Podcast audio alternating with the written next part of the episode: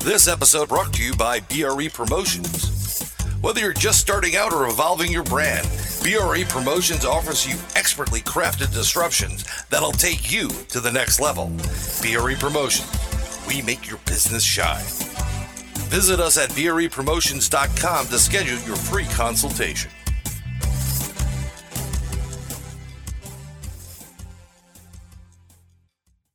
No Boomy.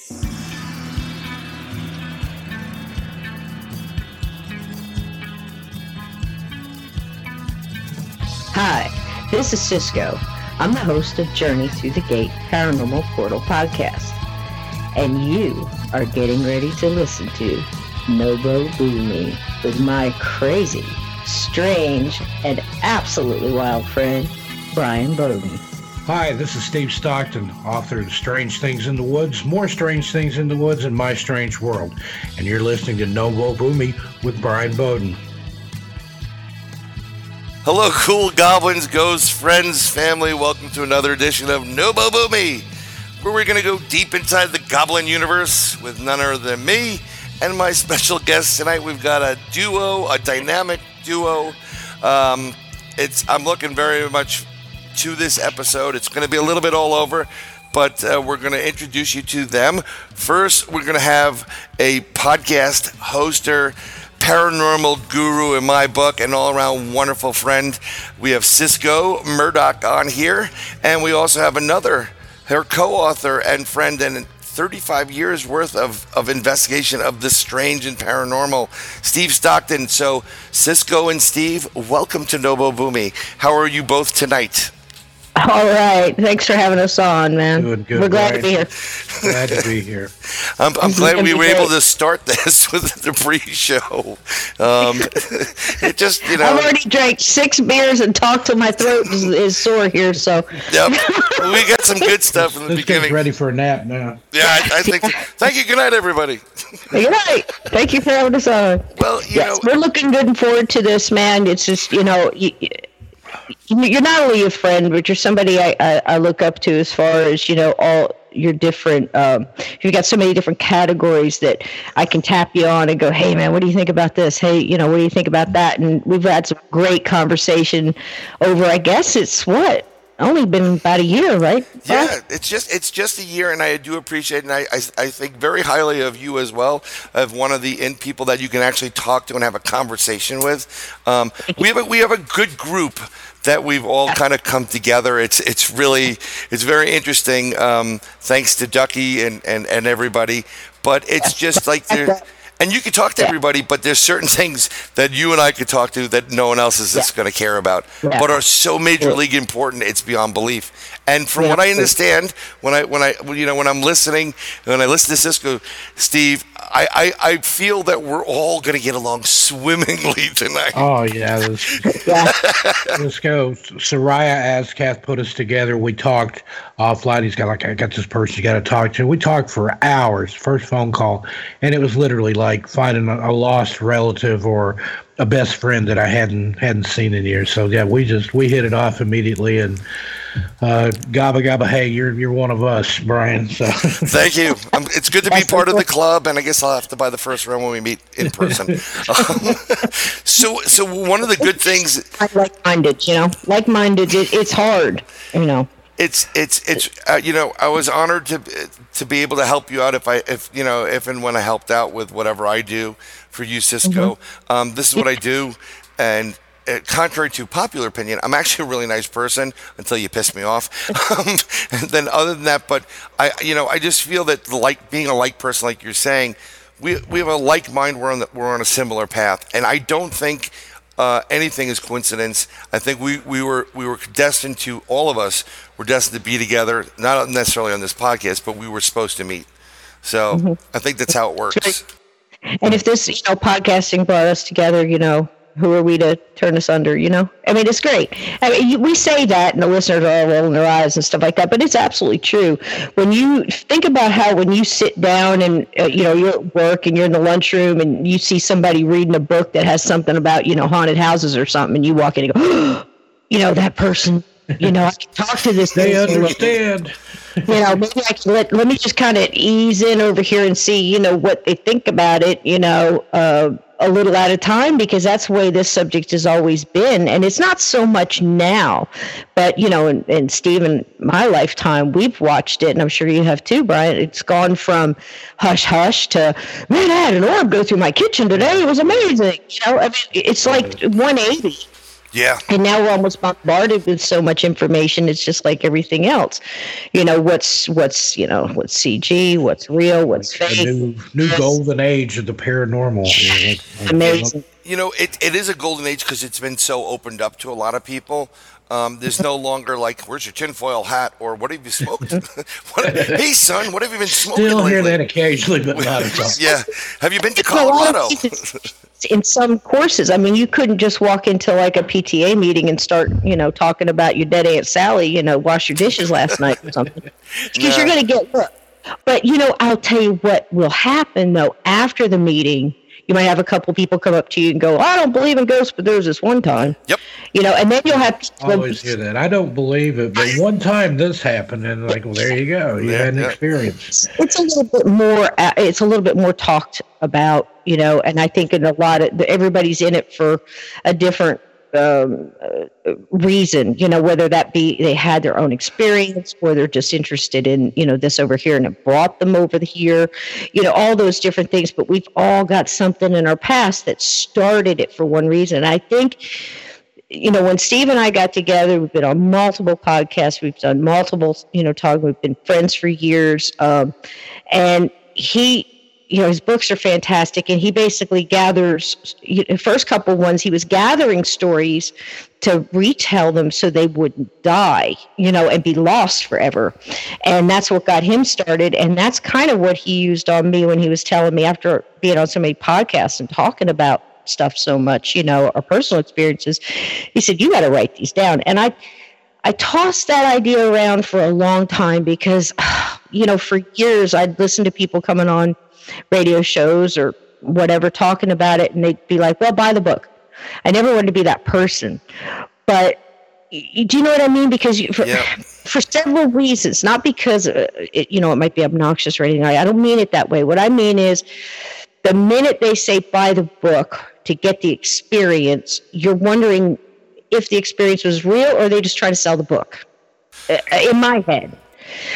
And I kind of wanted to write the book for the opposite reason. Okay, these experiences were real. So I sat myself down and I said, okay, I have to go now go back and remember exactly how it sounded.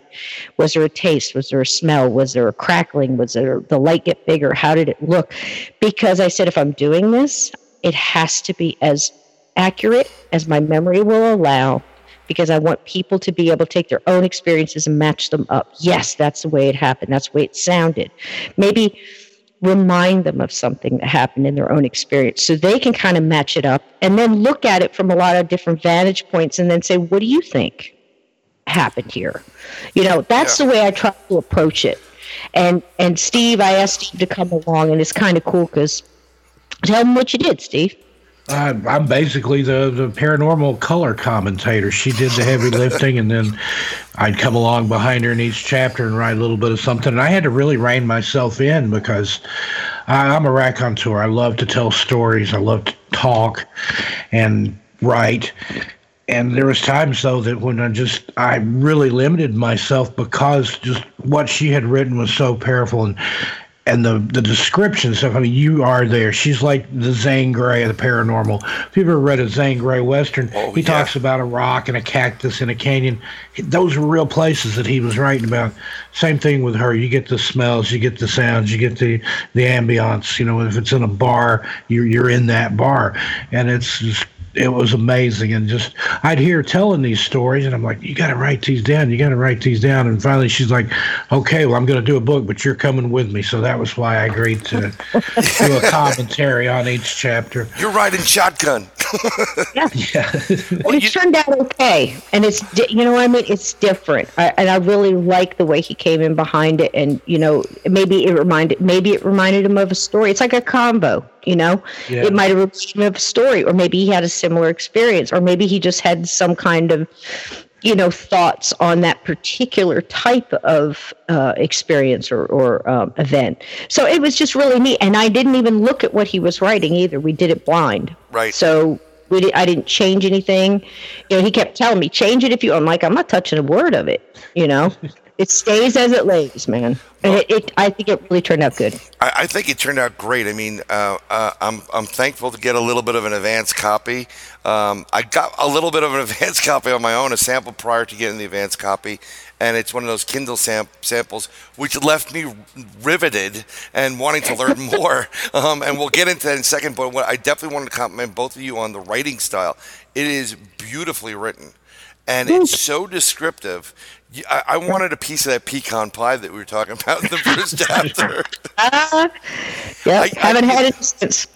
you know everything your your your, your your descriptive gift is amazing. You can smell the the cornfield. I mean i i look i was look, looking out that window and i was seeing the corn and i know that eerie feeling and you just set the mood and and steve you did you know it's it's a perfect color commentary the only thing missing was like you know like the little whiteboard like well cisco wants to go to the cornfield over here she's gonna have to bypass by the guy with the chainsaw and they come right down the main road you know And of course, what you See that again in slow mo.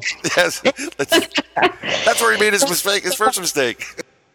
That's the greatest compliment you can have. If you take somebody there into your story, you know, I mean, and that comes a little bit from my Native American background, which, you know, Brian, you and I have talked out oh, about at Great Lakes, and Steve and I as well, because Steve has also got a Native background. And, you know, everybody can say that, you know, oh, I got Native blood or I got this. It's, it's, it's not the blood, it's the way of life. You know, it's like, what do you take into your day that's native? How do you approach things? You know, how do you go about things? And one of the greatest, um, most revered uh, people in um, in a village setting is the storyteller because that's their legacy. That's how, you know, they almost talk in a like a parable type way. Um, if you've ever heard any Native American stories, there's always multiple meanings and several layers, and it's you know that person is just held in high regard because you're going to sit around those campfires and you're going to teach the children morals you're going to teach them lessons life lessons. And you know a lot of my elders would always say within your question is the answer you know? So you try to approach things like that too. So if you're going to sit down to tell a story you tell a story. Yeah, you know, it sounds like the your elders were lawyers too, because it's it's always like, like hey, you want to go to a movie? Do you want to go to a movie? It's like, uh, yeah, I wanted to. That's why I'm asking you. So, do you want to? Go? Um, what what I like about what what I love about the history of, of the native peoples is the fact that they're the storytelling. It is word of mouth. It is mouth to ear, and you have to retain this. Unfortunately, as of last 20, 30 years, um, that tradition kind of like started going away. A lot of the elders were passing away, and these legends and legacies and and law were just going away to the wayside. I'm thankful that a, a, a bunch of people are now picking it back up and doing that. One being yourself with these books, you both of you actually. That's a, it's a form of storytelling, but I love that that that old time. You know, my grandfather told me a story, or I remember this time or that time. People don't do that anymore. They get that 30 seconds on YouTube, and you know, and then they judging you on that. They really need to open their Yeah, ears and- to listen. nice, clear sound bite to go by, and you can't get that much into that. And like just about all the stories in my first book, every one of those people that told me those stories has passed on. And you know, this that's their legacy that lives on. And a lot of times it wasn't easy to get stories out of some of those older people. I mean, we're talking hardcore Appalachia here, and I've I've left the Oh, yeah. vernacular in there and the the slang and stuff that they use, and I, I like the authenticity that that gives it. But it's just it's it's a lost art. You don't. I mean, they have like storyteller convention stuff. I went to Jonesborough, Tennessee one time to a storyteller convention. That was amazing. And had these people get up there and tell, and like you were saying, some of those Native American legends, things. it- It's like Bible stories. I mean, there's types and shadows and parables, and you can take it literally or figuratively, or it's a metaphor for this. It's it's really amazing. There's so many levels there, and when you start studying those and getting into them, it's it's astounding. the amount of information that was passed in those native stories. One hundred percent. And what's great, I mean, like if, if you know when you when you were able to get one on one with some of these storytellers, and you finally were given, I guess they they trusted you enough to with the story to partake, you know, in in that whole the tale. Um, you can't, you know, depending on how you think, you can ask them questions based on it. What I loved about it, it kind of brought back a little bit, and I wasn't around that era, but I, um, I remember hearing stories from my grandparents and my, and my father about the radio days when you didn't mm-hmm. watch TV, you sat around and you listened to the, you know, only the shadow knows. Yep. Um, right. This is huge for podcasting right now. This is why Cisco's, you know, I love the way you do your your show, Cisco. It's very relaxed. It's it's I mean Thank it's you. intense and and you you definitely know what you know and and more. But it's the way you I, I guess it's called the phrasing. Um, I asked a question once to my father, I'm like, "What's so great about Frank Sinatra?" And that and I I still don't think it's great. And he says it's not necessarily his singing, but it's his phrasing. And with yeah. these stories that you both tell, and you've you phrased it out on paper. Um, if you're smart enough uh, of a reader, you kind of can hear a little voice telling it to you while you're reading, and mm-hmm. it's the it's the color and the phrasing in it that just gives it that extra, you know, touch. That's like, wow, this is so powerful.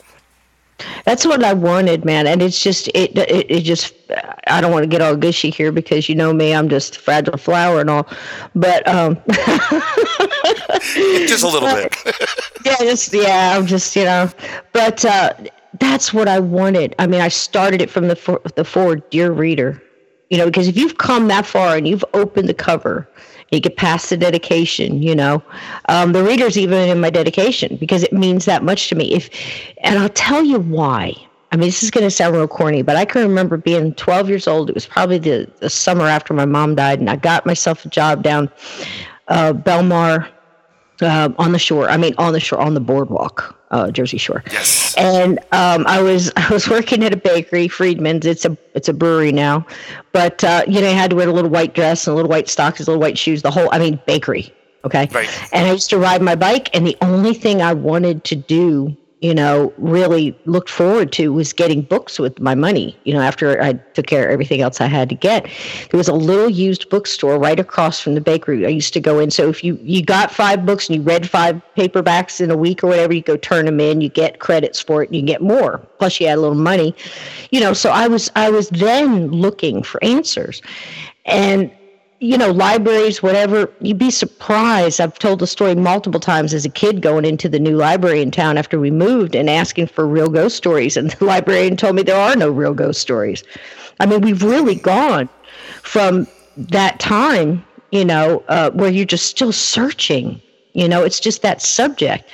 And I walked into this um, used bookstore and I looked up and I'm going over the stuff and uh, I knew where to go and I'm familiar with the section. I look up and I see this one. It says Ghost Hunter, Hans Holzer. And I'm like, what's this? I pull it out and I look and I read the back and I'm like, what? This is amazing. This is what I've been looking for, you know? And then right next to it's another one, you know, by Hans Holzer. And I think there was three of them and I got them all and I devoured those books and I never turned those in for the credit. I kept them you know, and that meant something back then, you know.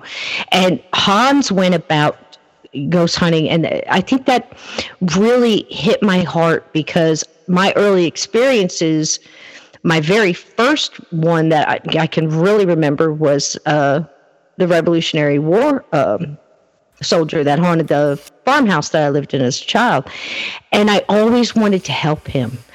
Um, I felt opposite as everybody else. You know, um, you know, most people would be scared or whatever, but I never got as angry as he appeared. I never got that anger from him. I got fear. I got, I'm scared. I need help, and I think I've been trying to help ever since.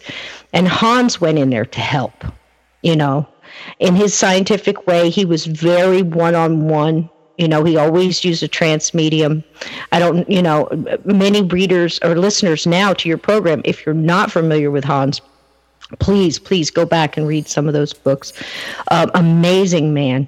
And he just had this Austrian kind of presence where you'd go in there and he would just talk to the trance medium. The trance medium would pick up on the spirit and he would start talking to the ghost. And it's like, okay, why are you here? Do you realize you're dead?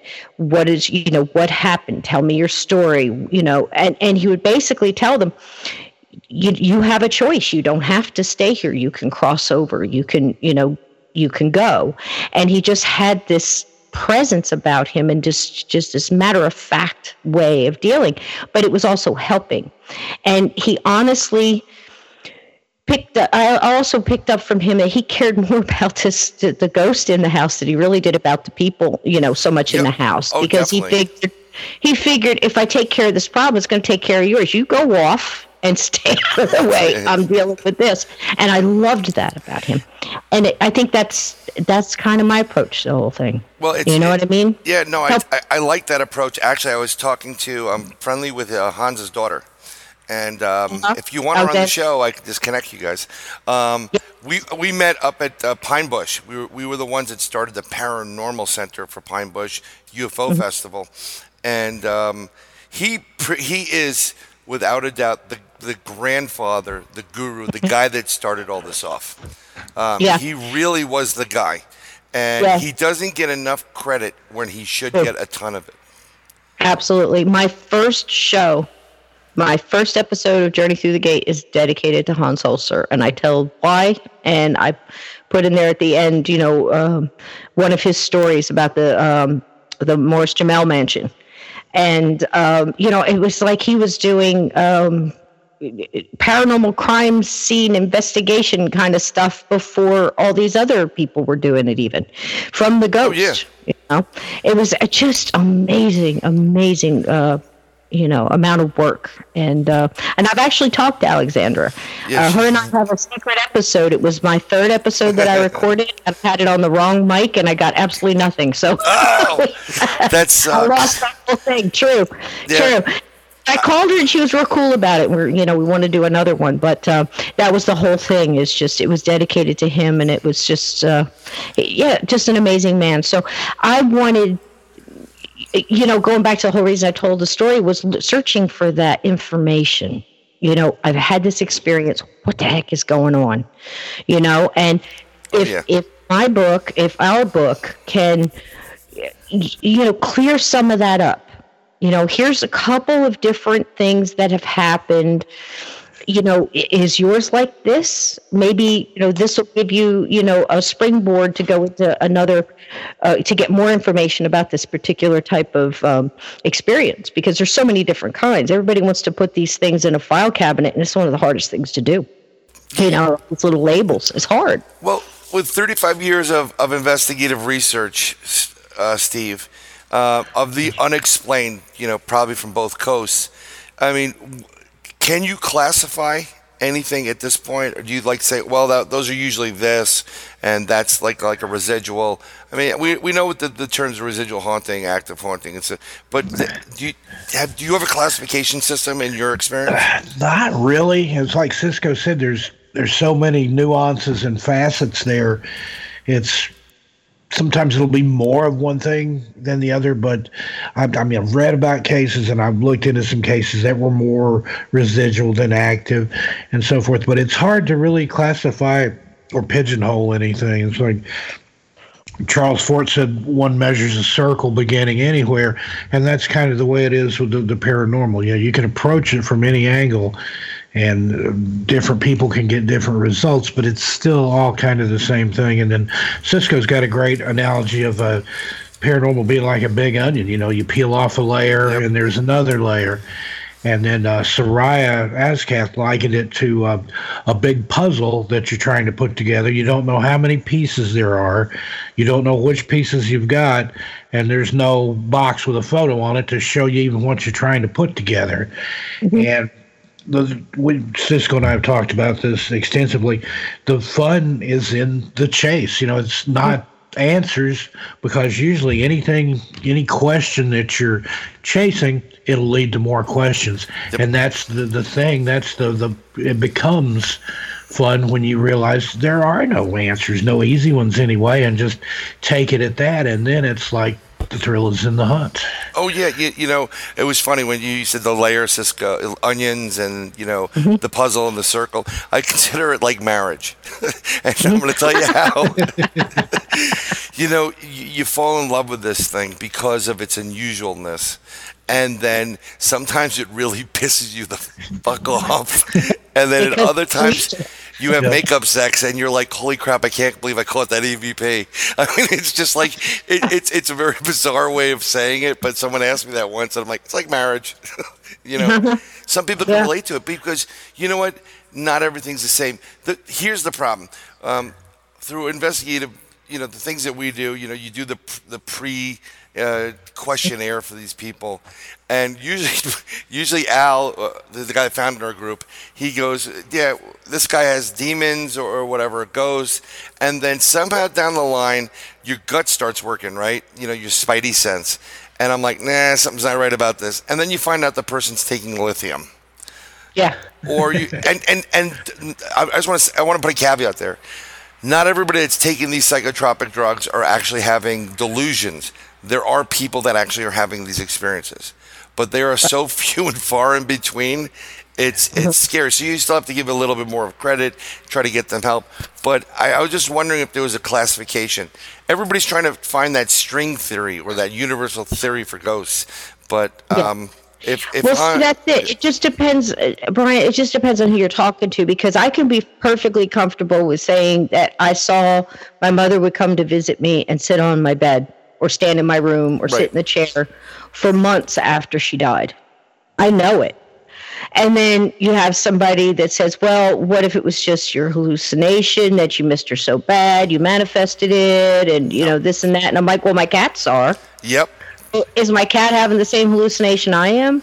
And you know, I mean, that's the thing. It depends on the convo, and it depends on who you're talking to. And then you'll have uh, people that you're talking to, and you know, you'll say, okay, well, I had my aunt Sadie came and talked to me last night, and she told me where the will was hidden, and I went and looked, and there it was. Yep. And then Yep. you've got that person that said, well, that was a demon. And I'm like sitting there going, why would a demon want me to have the will? right. You know, I mean, I'm like, what are you talking about? And you can't, you can't take somebody's beliefs and poo-poo them, and you can't change them. I'm not here to change anybody's Right. mind, you know. And but on the same level, you're probably not going to change mine either. I am, I'm extremely open-minded in many things. However, I have spent, and if you go back to the first experience that I can fully remember and know that it happened, we're going back 50 years. Yep. 50 years. And you're going to have to take more than five minutes to tell me that everything that I have very carefully put together, all of my data for 50 years, is completely wrong. You're going to have to come up with that last five minute forensic files show Yep. And the murder But it- is, yeah, show me that everything that I've had, you know, all this time and spent all this time very carefully going over because it, it, you know what, it didn't matter to me at the time if my mom. That's great. You know, it wasn't really a fantastic experience for me. It didn't bring me comfort. It brought me pain and sorrow because I didn't feel, oh, okay, she's here. I feel better now. Yep. That's not the way it worked for me. So it wasn't. You, do, you, do you understand what I'm saying? You're going to have to come up with some heavy duty stuff to c- c- convince me that what I already feel like I know that I know is wrong. and you know, I- Same and- here. Yeah, And my experience is kind of the same. It'll be 50 years this year since my very first paranormal experience. I was six years old, saw a full body apparition. I talk about it in my book. But it's like if you burn your hand on the stove eye, for example, and then have somebody come and say, oh, well, that's not hot. That didn't really happen. It didn't burn you. Yeah. It's like, yeah, it did. Look at my fingers. You know, so it's, it's kind of the same thing. Well, It's, you Yeah. can't you know- discount somebody's experience that you didn't experience. Right. It, it's it. What, what what happens is I don't know, Steve, how how many family members you have. I know, Cisco, you have a bunch of brothers, and si- uh, you know, and uh, a bunch of sisters. But you know, um, even in families, this happens. Like you know, like it happened to me. Uh, I have an older and younger brother. They weren't beaten like I was.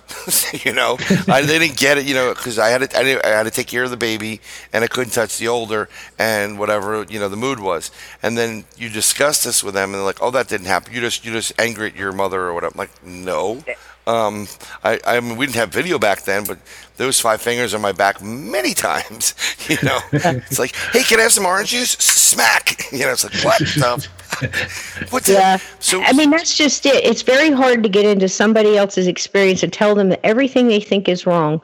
The best thing that you can do is listen to their experience and then, you know, with an open mind and like elders have told me before, and I say this also in the book probably more than once run it through your mind, run it through your heart, and then do it again.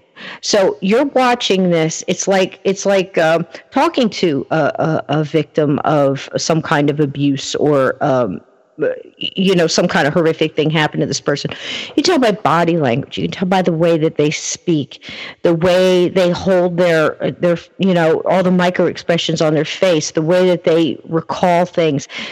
If if nothing else, you can tell that they believe that they've had this experience because Yes. everything the body is saying so. I mean, I'm, you know, I've done stupid things, but I've never been stupid. it's like I can, I can look at these people and I can tell this because I've had to do multiple things in my life. I mean, I'm not one of those people who, you know, grew up in the same house with the same people, went to school, Right. went to college, got a job, stayed in the same job for 30 years. I've I've held, held multiple jobs, and it was never because I couldn't do the job. It was because I had to add on another or do the next thing or go to the next place. I had two kids to feed, and I was a single mom. You know, Right. so you're out there in the public and you're meeting public. Uh, You know, as a bartender, you meet people. You know, where do you meet people? And you know, I've done construction, I've done floral design, I've done all these different things. I've been out in the public and I've lived life and I paid attention. You know, that's the key right there. it is. That is the paying attention. People like I, I can uh, when I used to talk to friends, and I didn't mean to interrupt you, but when I used to talk to friends, I would say, "Oh, what, what are you doing in the kitchen?" They're like, "How did you know I was in the kitchen?" If you pay attention and you just listen, and if you just watch, it's not being busybody or trying to get in anybody's business. It's just you have this ability to pay attention and get the details the proper way. Most people don't do that. And No. you and you're also considerate. You're sensitive enough on the consideration factor. You know, to, to just I, I try to tell people all the time. And I'm trying to tell my kids this. I'm like, I, I, I try to tell my wife the same thing. It's like just because you can do it doesn't mean that everybody can do it, and no, it doesn't mean that everybody can do it your way. Some people just don't operate that way, yep. and you've got to And you've just got to because just you can't do it doesn't mean that person can't. right, and and So you've if got to you're have sen- that consideration. sensitive enough, and you guys both are. You know, we've we you know our six whatever you want to call it, sixth sense, intuition, gut instinct, whatever you want to call it. Everybody's got it. You know, I and I tell people all the, all the time too. It's like you know, I, I'm I'm surrounded by I don't know five six keyboards right now. I could no more play, you know, a, a song on a keyboard. I mean, I've tried. You know, over time, looking at music and practicing, I, I can put out something that sounds like a song. I'm a guitar player. I'm a singer Right. but you know but we have everybody's got an ability to do something you know and it's all in how you exercise it and and the gift you were given and how you want to use it and how much you pay attention to it i mean you know everybody's had that feeling of you know thinking of a song and having it come on you know Oh yeah. synchronicity Oh yeah. of a person and then they call or don't get on that elevator. Well, see, the thing about that stuff is that's a kicker in that is if you don't get on the elevator and you walk away, you don't know if something would have happened Right. unless you're lucky enough to hear the elevator fell. Or, you know, somebody on the elevator got killed right after you or something. Then you go, oh, now I know why. But the chances of that happening are even slimmer than you paying attention to it. So that's why people don't pay a lot of attention to this. But everybody has walked into a room after somebody's had an argument and you walk into that energy and you go, whoa, something was going down in here. Oh yeah. You know, I mean that, everybody's got that. happens well, on a daily all- basis. That's all this is. Yeah. It's being attuned in with all of your senses, you know. And it's the same thing. I mean, you, both of you guys know exactly what I'm talking about. When you walk into a place and you know that good is present or evil is present, same thing. And most people that walk in our circles feel the same. Cat Ward, same way. Oh yeah. You know, you just it, it, it's it's it, it that's what it is. And I don't know if all the things that are going on now with like say social media and all the electronics, I don't know if that's messing with it or making it stronger. I really don't know. See, that's something I don't know a lot about, but there's something going on with frequencies right now. There's something going on. Oh. Something going on. I- I'm just telling you. Get into all that. Well, you get like that that whole hive mind thing going on, where it's almost like a universal consciousness. The more people that are aware of it, the stronger it becomes. You know, like a tulpa or something. You know, it's that energy is being focused somewhere, and it can cause things to to manifest and cause people to experience uh, new and wonderful things or hideous and frightening things. A lot of it's what you take away from it, um, and your attitude about it. It's like Einstein said that some people never see a miracle, and other people see them every day. So it's just, you know, it's, it's your perspective and how you look at things. I think. Yeah, and it's also that thoughts and words have matter. And Yes, they do. Not that they don't matter; they have matter. And have matter. you know, you can just see it. Like, and, and sidebar for a split second, um, the way everybody's attitude is right now in this country, the last couple of years, it's it's it's either the right side or the left side, right? And Mm-hmm. if you're on one side, you, you know, then you're the enemy on the you know the other side.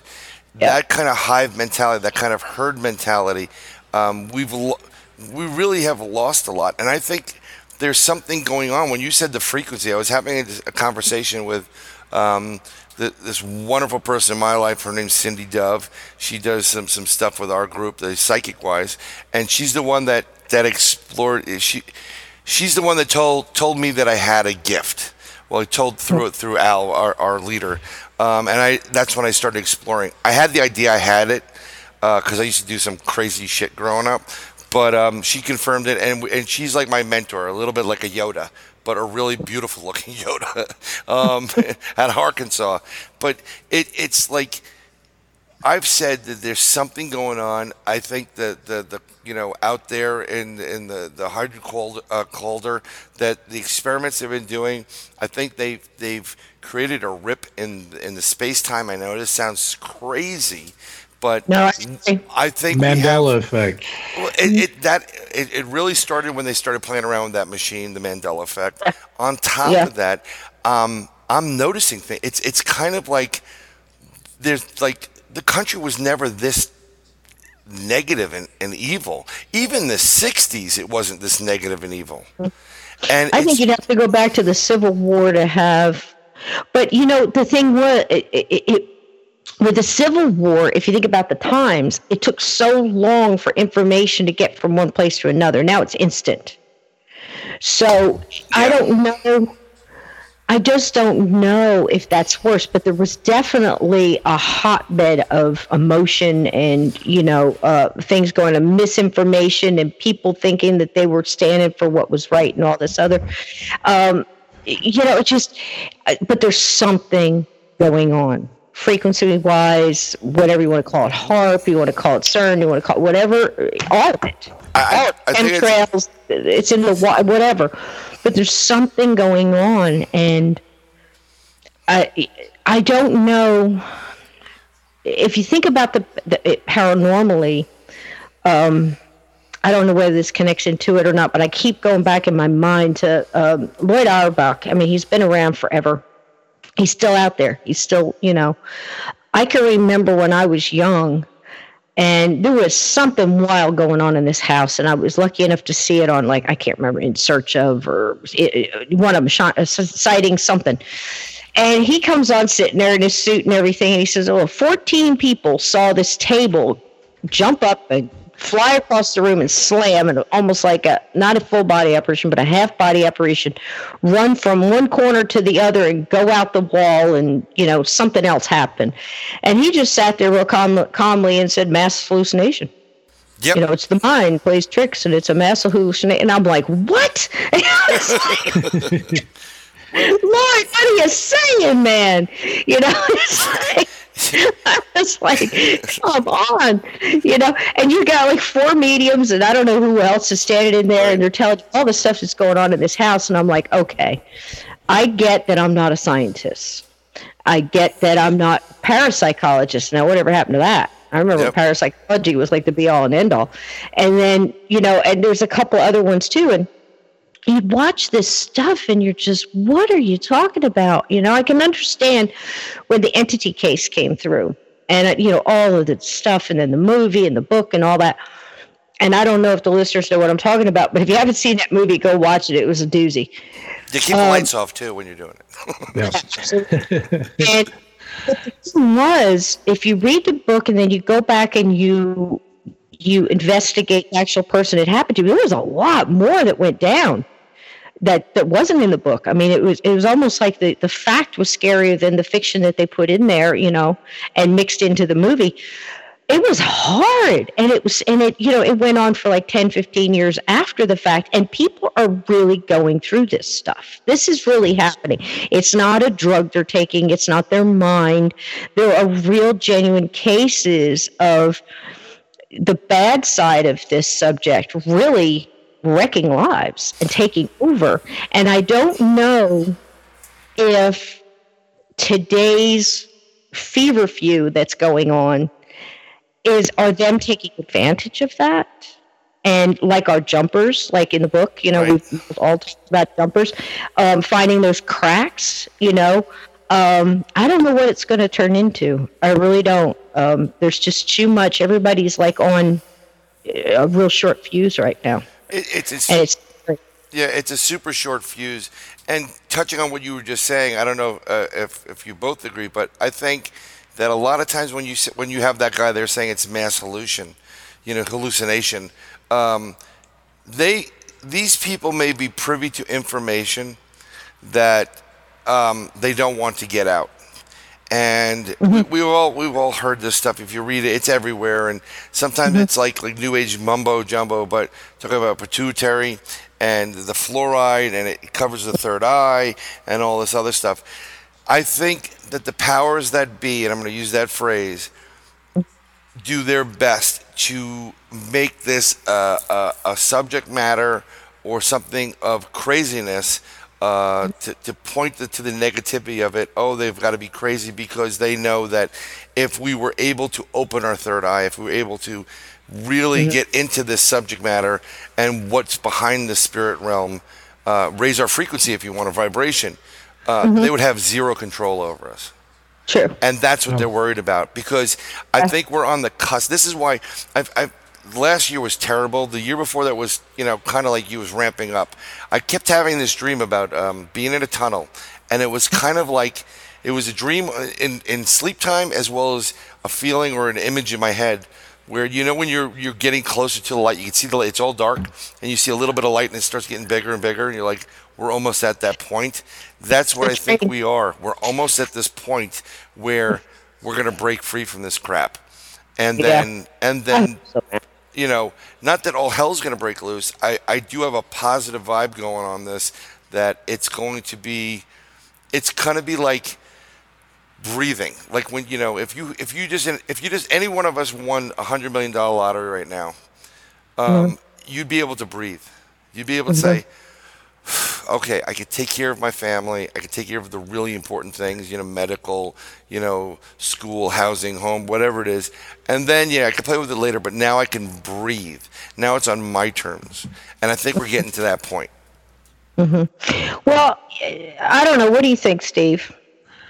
Uh, I agree. There's something going on, and, and you look at things like, and, and this gets pretty heady, but if you look into the, the Schumann resonance, which is the the uh, three different vibrational fields that the Earth naturally vibrates at, how they're seeing changes in those. Mm-hmm. And then if you also look at things like um, even in music, uh, standard tuning is like 440 hertz, but yep.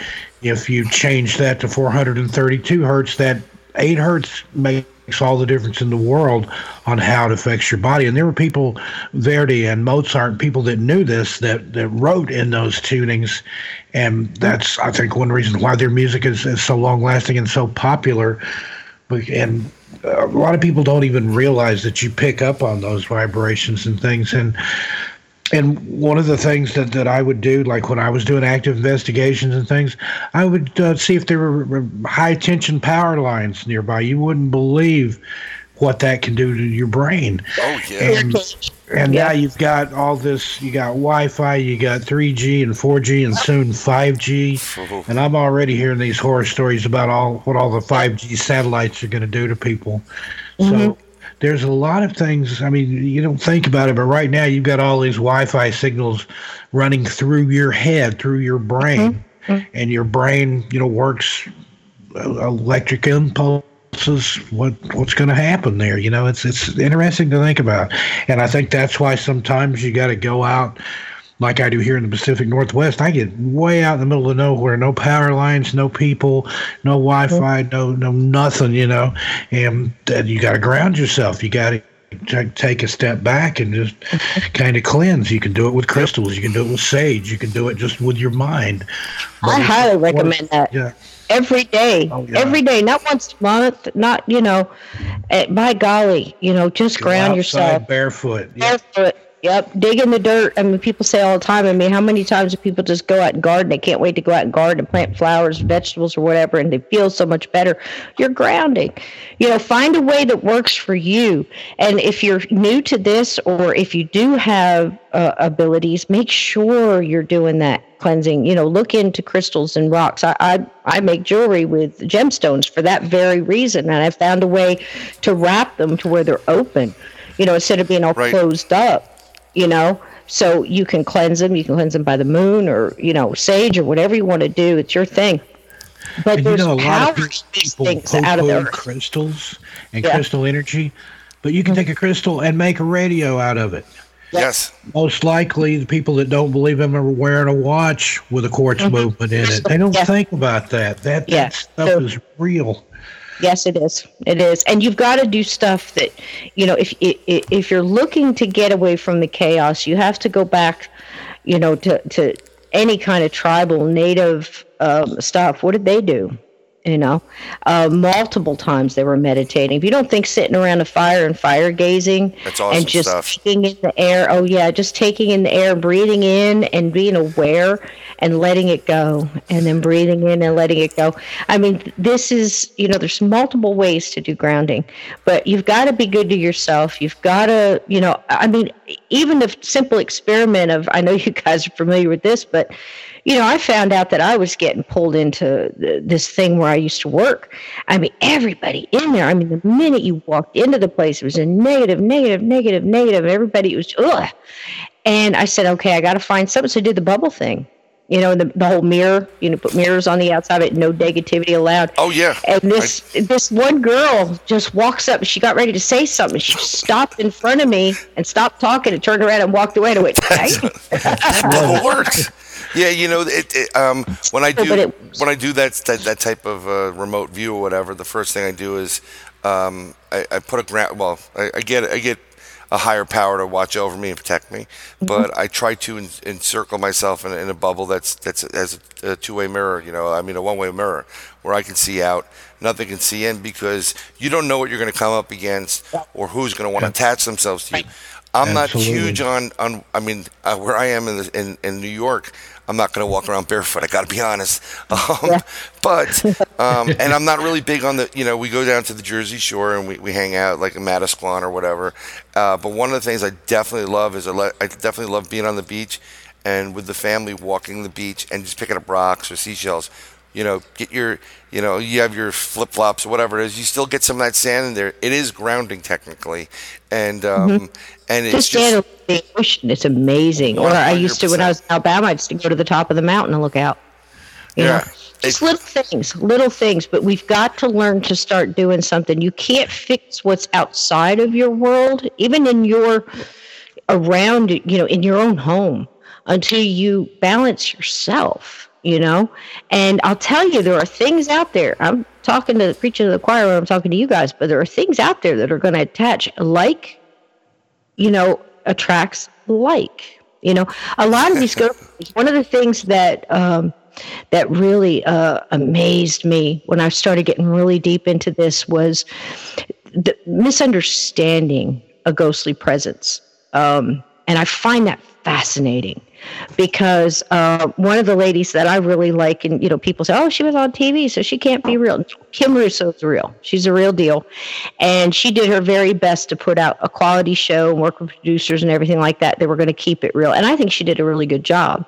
And I don't know if anybody's ever seen it, but it was, um, oh gosh, what was it? Uh, Haunted Hollywood or something like that. But what she would do is she would take from this other show, Celebrity Ghost Stories, which are great. I love that show. They just yeah, right. Celebrity sits down and tells their story, and then they have the reenactment, whatever.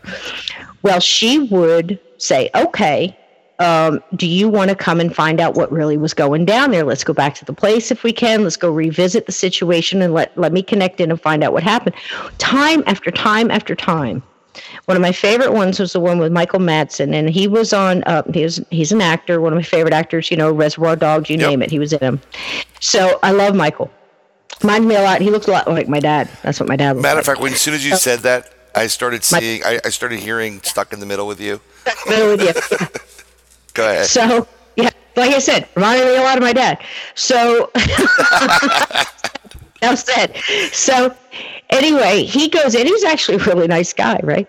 So he's in this hotel. Um, he has to stay over. Long story short, he misses his kids um, he was really, you know, homesick. He had to stay like three months. He was on a shoot for a movie, and he's in this old hotel where they put him up uh, because they were doing like an on uh, on site type uh, shooting, right? So he's staying in this old hotel, and he sees this little girl ghost. Now he goes down he sees her a couple of times he goes down talks to the manager and the manager says that there was a little girl that once you know i was playing ball upstairs or something fell down the stairs died so he spends, I don't know, 10, 15 years thinking this was the story. He felt so sorry for this girl, and rightfully so. And it, it scared him, and it stuck with him, and it just really affected him.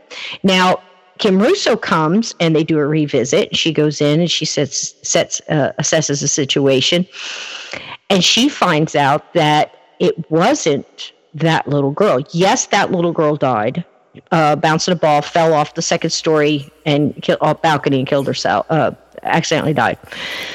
That little girl crossed right away. That wasn't the ghost. The ghost that came to visit him was a little girl um, who died in a closet with her older brother, and her parents were drug addicts. And um, they were, I guess, you know, uh, high or whatever, messed up, uh, left the kids there, and there was a fire, and they hid in the closet to get away from the fire, died of smoke inhalation. Now, the little girl did not pass, the boy did. The little girl had been wandering. It wasn't that hotel, it was across the street. She was drawn to Michael Madsen missing his children and being a good dad and loving his kids. And he was looking, you know, to be with his children, and she was looking for a father figure that would care for her. Right. She drawn to his energy. Amazing story. Yep. Kim finally found out what was going on and crossed the little girl. And Michael Madsen sat there and watched the whole thing, tears running down his eyes.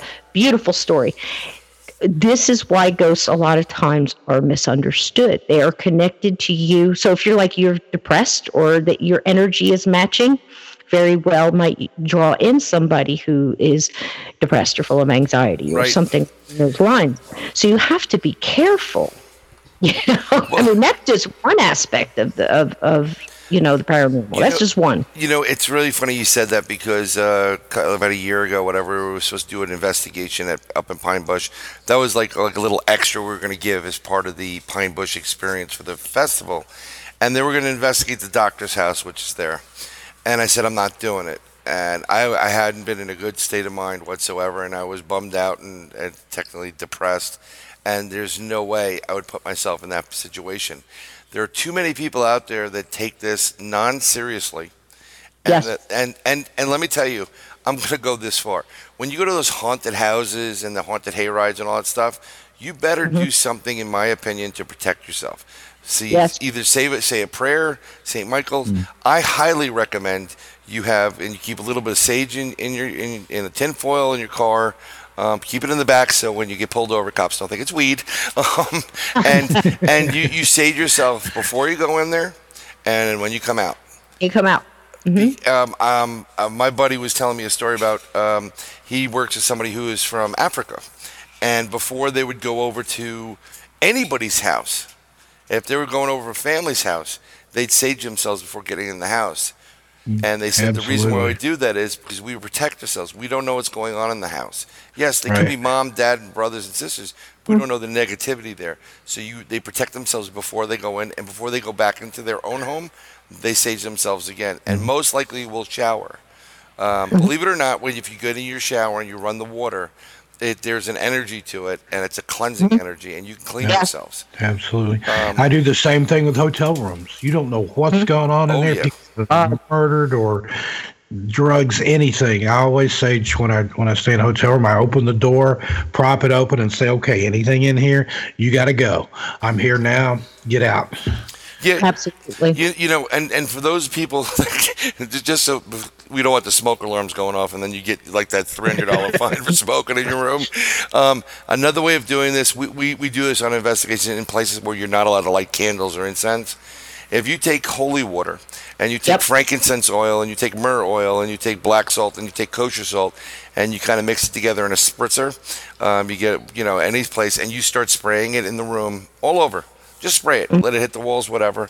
Uh, one, the room's going to smell a lot better than than it was, and two, it's it's it's it's a non-smoke related uh, um, uh, cleanse, and it does work very very well. My wife and my kids just like, Dad's weird. I'm like, look, what I'm doing is doing to protect you people. Um, Exactly. Exactly. and people just don't get that. They go, why does this stuff work? And I'm like, okay, well, let me. Okay, you asked a question before I answer that question because I don't have the answer to why it works. Right. I'm just saying it does. You tell me this why on all these separate continents before you know even the vikings or you know the chinese started boating across and connecting why are all these different tribal nations using the same herbs or the same thing before there was communication you know? Now if you take you know why do you when, you go into catholic church? You say i'm religious. I, I can't believe into that. Really? What do you think is in those things are sticking up Yep. and down the, the hallways there? I mean it's just it's it's something that has been around for you know forever you know It's- for years and years and years and tribal and it works and Native American, you know, we have to cleanse ourselves before we get into the dancing circle. There's always somebody there yep. That has been, um, you know, they're usually past the eagle feather. They're, you know, given the sage. And everybody before you get into that circle, you have to be saged. You have to be cleansed, you know, and then you can go and dance because everything within that circle is, you know, that's that's a sacred place, you know. So that's it's huge. So I can't tell you how, if you're looking at the scientific reasoning for why, you know, maybe a negative entity or something like that, or doesn't like the smell of sage or certain crystals or certain. I can't answer that. I wouldn't even begin to say it, but I know it does because if I'm doing it and I'm telling you to do it, you know, it's there's there's a reason for that. It's it's funny because we have a we have a stove. We bought a stove a couple years ago, and when you kind of use it, it's like a top broiler. So it's you mm-hmm. open the oven to, to broil, and when you mm-hmm. get too much grease in there or whatever, it clogs up everything. So it doesn't work. We should be cleaning it with you know five thousand degrees, whatever the hell it is that they want to put it on. So every time it doesn't work, and it works infrequently sometimes if you let it go too long. I'm like, damn, it's usually when I have to cook dinner for everybody. So I bust out my sage cones and I put it in my little Buddhist incense thing and I start lighting it and my kids are complaining, what stinks, what smells? And my wife hates it. But she goes, "What are you doing?" I said, "Well, it's the stove's not working, so I'm I'm, I'm appeasing and I'm I'm going to clear out the bed." And and every time I do it, freaking stove comes back on, and she Yeah. goes, she just looks at me like, "You're weird." And I said, "Who's weird, me or the person that married me?" but it seems to work. Yeah, I'm, So I, I've I done the highly, same thing with the car. I used to burn Yep. Nag Champa in my car, you know, and and I had crystal hanging from the rearview mirror. And I swear, one time I, I don't remember what happened, but I took the crystal out of my car. Sure enough, the next week it broke down on the side of the road. You know, it just Ooh. you know, So I, you don't know if this stuff is coincidence. We're so big on saying, "Oh, it's a coincidence. It's a coincidence." No. Well, sometimes you know, it- the it math. is, but it can't be a coincidence every time. I know. I know it just can't be. I mean, your your stage story was, was kind of funny. I remember I was dating this one guy, and this one he said, "I'm like easygoing. I mean, I like you, I like you, you know." And it, it's big things don't usually bother me. It just it's weird. I'm just weird, but you know, he's like, "Oh, this and that." I'm like, "That's not a problem." Okay, well, you know, you sure? Because this, this, and this. Nope, not a problem. And then we're going on like about two weeks or whatever, and he came over my apartment, and I had just saged and cleaned and all that stuff. And he walks in, he goes, "Oh my God, what is that smell? That is awful. I can't stay in here. problem. That's a problem. There's something wrong, you know? Yep. So, I mean, because I mean, obviously he it was repulsed by it. You know, I mean, you don't have to like the smell. You're not doing it for the smell. It's like taking an herbal medication. I can't tell you how Yeah. many times. It's not the greatest smell if you have old sage or bad sage. You know, Yeah. if you have a bad smudge stick or a cheap one, you know, like the, the pilings from the floor. Yeah. Um, Yeah. But if you get good good sage with sweetgrass and stuff, it smells pretty darn good. You Oh, good. know. Well, Um, it, he wasn't doing it like he didn't like the smell. He was repulsed by it, and I'm Well- like, okay, well, what? okay, well now There's- there's that's a You're sign going right there. times when I didn't have sage that I've successfully smudged with cedar. Yes, Burn cedar and get cedar very is, similar is results. great. stress. Um, Yeah. an- another thing, if you don't want to burn anything and you just want to protect yourself, I highly recommend it. You go out and you get kosher salt. Um, Mm-hmm. And there's a reason behind the kosher salt. It's not because you're Jewish or whatever or follow the religion. It's because Yeah. of the process, and it's Yeah. been that way So- since the beginning of time. It's in every corner of Yep. my room And and and you- across the doorway. it's, it's really funny. A, spiritual path as well. You know, I mean, it's like the thing that we're telling, you know, the people here, it's not just, okay, well, this, you know, this, what we're telling you is the spiritual facts of, you know, many. Now, in some religions, like we said, in Catholic, they might be using incense for something, or, you know, in something else, they might be using this, in Wicca and Voodoo and Hoodoo, whatever. Yes, but you have to understand it's the herb. It's the it's Yeah. the product. It's the Yeah, thing. Some of that is a product of sympathetic magic, but Right. for whatever reason, it works. Well, it, it, it, it's not only just the magic end or the hoodoo or the voodoo side. It, if you go back to Old Testament, right, the base of just that, whether you want to believe it or not, the Great Spirit, you know, being uh, even Jesus, um, they use cedar oil, they use frankincense, they use myrrh, they use all the, they use salt, and the salt was was you know you throw salt over your shoulder. I used to be afraid to death to spill the salt and, and and the reason why you know like oh my god what's going to happen to me? And and it, that's that's actually you would you when remember when they used to say oh he's worth his salt? Because that's what you were paid in. Um, spilling the salt's not a bad thing actually people. Um, I, I you know if you're if you're going to go into a room or, or a place and you don't you can't burn something before you get there if you sprinkle a little bit of uh, the salt in your pocket in your shoes put it in your car. Just sprinkle it in your car. It protects you it does Go into a room, put it in the corners, put it across the threshold of the doors, the windows. You have less problems anyway. Maybe can't say no problems, but less problems for sure. That's And- problem. Even with all of this stuff, I mean, as careful as I've been and everything else, um, I've had stuff happen. I can remember when I came back from, oh gosh, as careful as we were, people don't realize that, and I've said this before um, on shows, but w- there are entities out there, whether you know they were human before or never human or ancient. You know, I mean, there's so many levels, or dimensional, whatever. Um, who who feed on the suffering and Oh, angst oh absolutely. yeah and, and you know the fear and everything it's, it's it's like a whole nother word for soul food you know and uh, it, it, it happens so when you go to a battlefield and you're trying to help a ghost that was human that it will actually communicate with you and you're trying to get them to cross or at least let them know that they're not stuck trying to explain their situation. There are entities there at the same time that you're fighting that don't want them to know and they certainly don't want you there doing this. You're messing up their whole oh, plan. And when I came, as like I said, as careful as we were, as much prayers, and I don't. I'm going to tell you right now, I don't walk alone. I've got stuff around me that I just, I certainly don't deserve, but I have a lot of help, and um, so I, it, it didn't affect me. I was walking around like a bubble. It took me a while to realize something's not right here. you know. And I did my little thing, and I'm just real positive when I do stuff, and I'm like, okay, that did it. You know, I, I don't doubt it all. And it just went on and on. I'm like, something's not right. Something's not right. And I can't really pinpoint what I was feeling, but something was off. And about two weeks into it, I start realizing, okay, there's a problem. There's something here. Something came back. Uh, something followed me back. Something got mad and whatever. But it wasn't good. And all your little telltale signs started happening around. And I basically pinpointed that it was under my bed. And how I did that is because my husband had two cats, and they were real strange. They always hung out in the bedroom. They never left the bedroom. It was bedroom, bathroom, window, bedroom, bathroom, window. Uh, they were always underneath the bed, or on top of the bed, or under the bed. That's the only place every yep. night they would sleep under. Well, their pattern changed, and they wouldn't go under the bed anymore. Everything got thrown off, and I'm like, okay, all right, that's where it is. So one of them actually started getting sick. And I mean, you go through the whole thing where, you know, and it's not my cat, it's his cat. So he has to take it to the vet. He has to make all the decisions for it. They can't figure out what's wrong with it. He's getting sick. He's getting sick. They, get, they can't find anything. Four visits, they can't figure it out.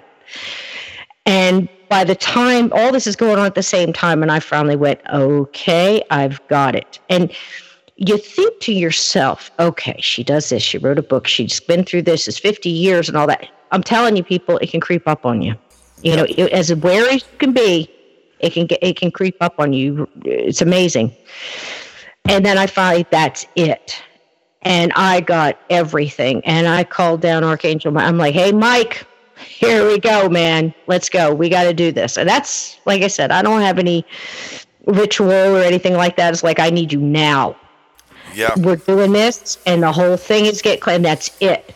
And I roared it. I mean, I got I got the prayer on Bluetooth. I got the TVs on the Catholic channel. I'm throwing prayer out here. Every window, everything. So everything got covered in anointing oil, salt, you name it, everything.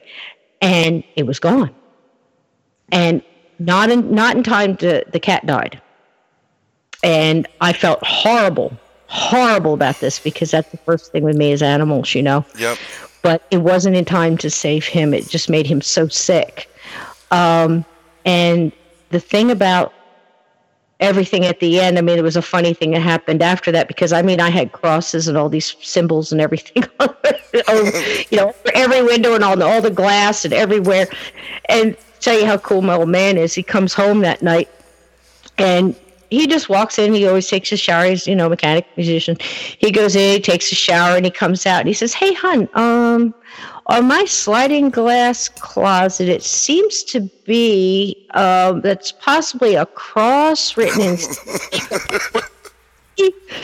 Is there something I should worry about? And I looked at him. I said, Not, Not anymore. no, we're good toddles off and does the rest of his day. Never asks. He doesn't want to know. He doesn't want to know. He's not But let me tell you something. That very night, his other cat slept under the bed. Well, you know what? You got to hit it, and you got to get the right right spiritual spiritualness going on that one. Yeah. Um, I've had this discussion with with Cisco once or twice. Um, she told me like you know before you go to bed, uh, ask for your you know your your guardian angels come make their, their presence known and you know what your purpose is and stuff. And I, I, I do that also normally. And um, they've yet to make their, their presence known. Um, that's why i thoroughly believe they drink. Uh, and they drink fucking heavily because they, they're they, they come in at the right moment on, on select things. And i used to get angry when like certain negative events took place. And then if you stop and you think and you're like well my brakes could have gone as I was going down 96th Street 60 miles an hour. I would have killed a ton of people, but now they broke when I was on a level ground and, and parked. So right, you know, and and there's a couple other situations. Recently, there was another one of those come to God moments. Um, or whatever you want to believe. See, my belief system, and I don't know about both of you, and, and we can go into that, is I believe, and I believe in a higher power and I yep. and I believe in multiple disciplines Absolutely. of higher power, not just what I was born into, but you know other things. I actually am an ordained minister, which blows the mind of a lot of people, but I'm very spiritual. And mm-hmm. one of the things when when when I was given my name growing up, My name is Eliyahu. And usually you're supposed to get a name like Eliyahu either for your mother or your father. I just was told Eliyahu, and that is messenger of God. Mm. And I've always felt a connection to a to a higher realm, and and to a spiritual.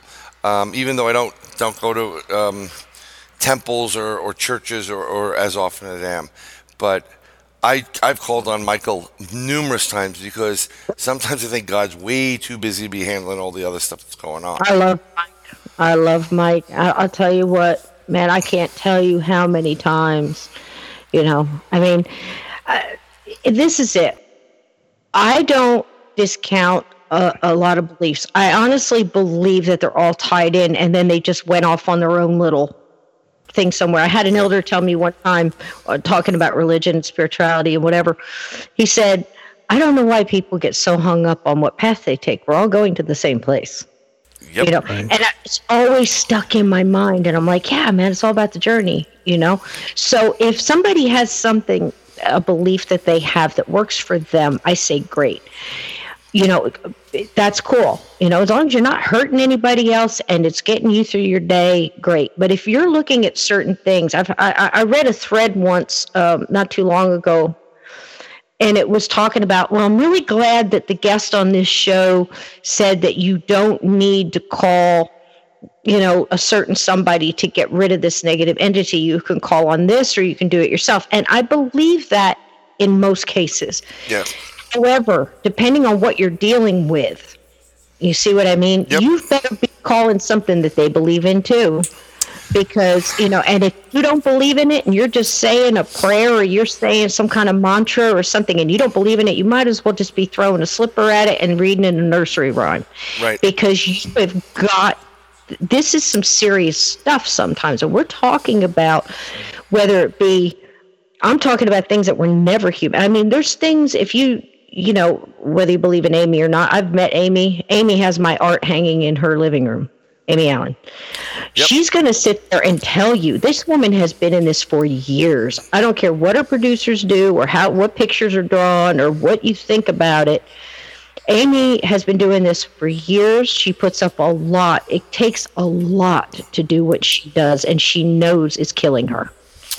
And yeah. she's going to do it. She was put here to help people, and she does. So there are real things that you see on TV. It's just so hard to discern what's what, you know? Right. And then you have to add producers and editors and advertisers and everything else in it. And you have to be able to pick out what's real. She's been doing this a long time before the show. And she, when the show ends, she'll be doing it a long time after. Well, you, you know, know, the smart person knows you know, I, have always heard these gripes about like uh, ghost hunters and whatever, all this stuff. Oh, it's they they reenacted it and they, they made it up or they did X, Y, and Z. Well, yeah, dummy. It's called a television show, so not yeah. every time the camera wasn't there all the time for every mm. every group that went out. It's it's a lower end production, and they may have to reenact it. And. I make no bones about it. If I ever got a TV series, I'm going to reenact things that took place. I'm not there to try to pass a false one off on anybody. But right. I can tell you this in, in the same. I don't think they either. I mean, you could see a lot of things of okay, well, pull Grant's jacket or whatever. Oh, come on, have you met Have you met Grant? yeah. These guys, you know, if they were doing this beforehand, and and I, I got to tell you something between J- Jason and Gray. If you read their books that they wrote before, and you really got to get into the mind of it and why they did it, and the thing mistakes they made that they regretted and didn't want to return yep. and do again. Um they were almost hounded to the point of okay well let's do it we'll do one show and we'll see what you know they sat down with producers they signed contracts they didn't want anything changed or uh, whatever. If there was any fake going on there i don't know that a producer or somebody else wasn't on the other side of the wall knocking. And i um, bet you they didn't either you know? I don't think uh, i don't they think they did that though. I don't think they did either. But it's it's so easy to look at somebody else's work when you weren't there and think that you know everything that went on. I mean, you can't do that in any situation. So, am I going to say that those guys came on and faked everything? Sure, they goofed around, and Steve and you know was making uh, what's his name eat bugs and betting right. this. I mean, there was a lot. that's what you do on these investigations, though. Yeah, but that's you know you're talking about you know three or four days here. Now there's some that are outright, absolutely off the charts, crazy. Yeah. You know, I mean, everything is, you know, every creak is this, and every, and and it's so worked up to try to get you into the the whole bleeding skull thing, and you know, I mean, that's another aspect out of it, and it's honestly, you know, as crazy as you know people want to say that is, is it really any different from Vincent Price going out there and dressing up like a No. vampire and and introducing the movie that was coming on with the hands coming up out of the blood, you know, whatever. It, it's all the, it's it's theater to a large aspect of it, and you're going to be drawn to what you're drawn to, and if it's entertaining to you, great, it's entertainment. But within the entertainment, there's some real stuff going on there, and you can learn about equipment, and you can learn about the history of a location that you might not ever get to go to. There's a lot of there's a lot of uh, educational material in there, too, but you have to be able to discern. But by saying that, reality is a hundred times scarier than anything that's it's- put on there sometimes. It's yeah, you know, it's funny you said that because you know I'm I was reading uh, Steve your bio because that's the first time we've met, and you mentioned the Bigfoot country, and and we're going to get into that because I'm going to ask you about Bigfoot in in, in, a, in a minute. But I had an experience. We were out and we did a full night's investigation in Nuclear Lake. It's in upstate New York, high strangeness, what have you. The first spot we went to um, we started hearing we were hearing tree knocks left and right. We heard rock knocks. Um, we heard something creeping up slowly. There was like a bluff charge. They want whatever it was wanted us to get out, but you could feel the tension building. And there's three of us there in the dark, pitch black. The only way out is through a waterway that's filled with uh, you know radioactive material. Technically, although the government cleaned it. Uh, yeah, right. They cleaned it up. And let me tell you something.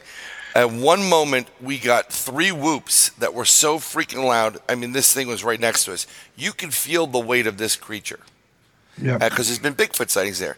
So all three, one guy started to jet. He was gone. We grabbed him and we're like, stand your ground. There's no place to run. You're either going to poke your eye out and, and knock yourself out or die. Either way, it's it's not a good situation.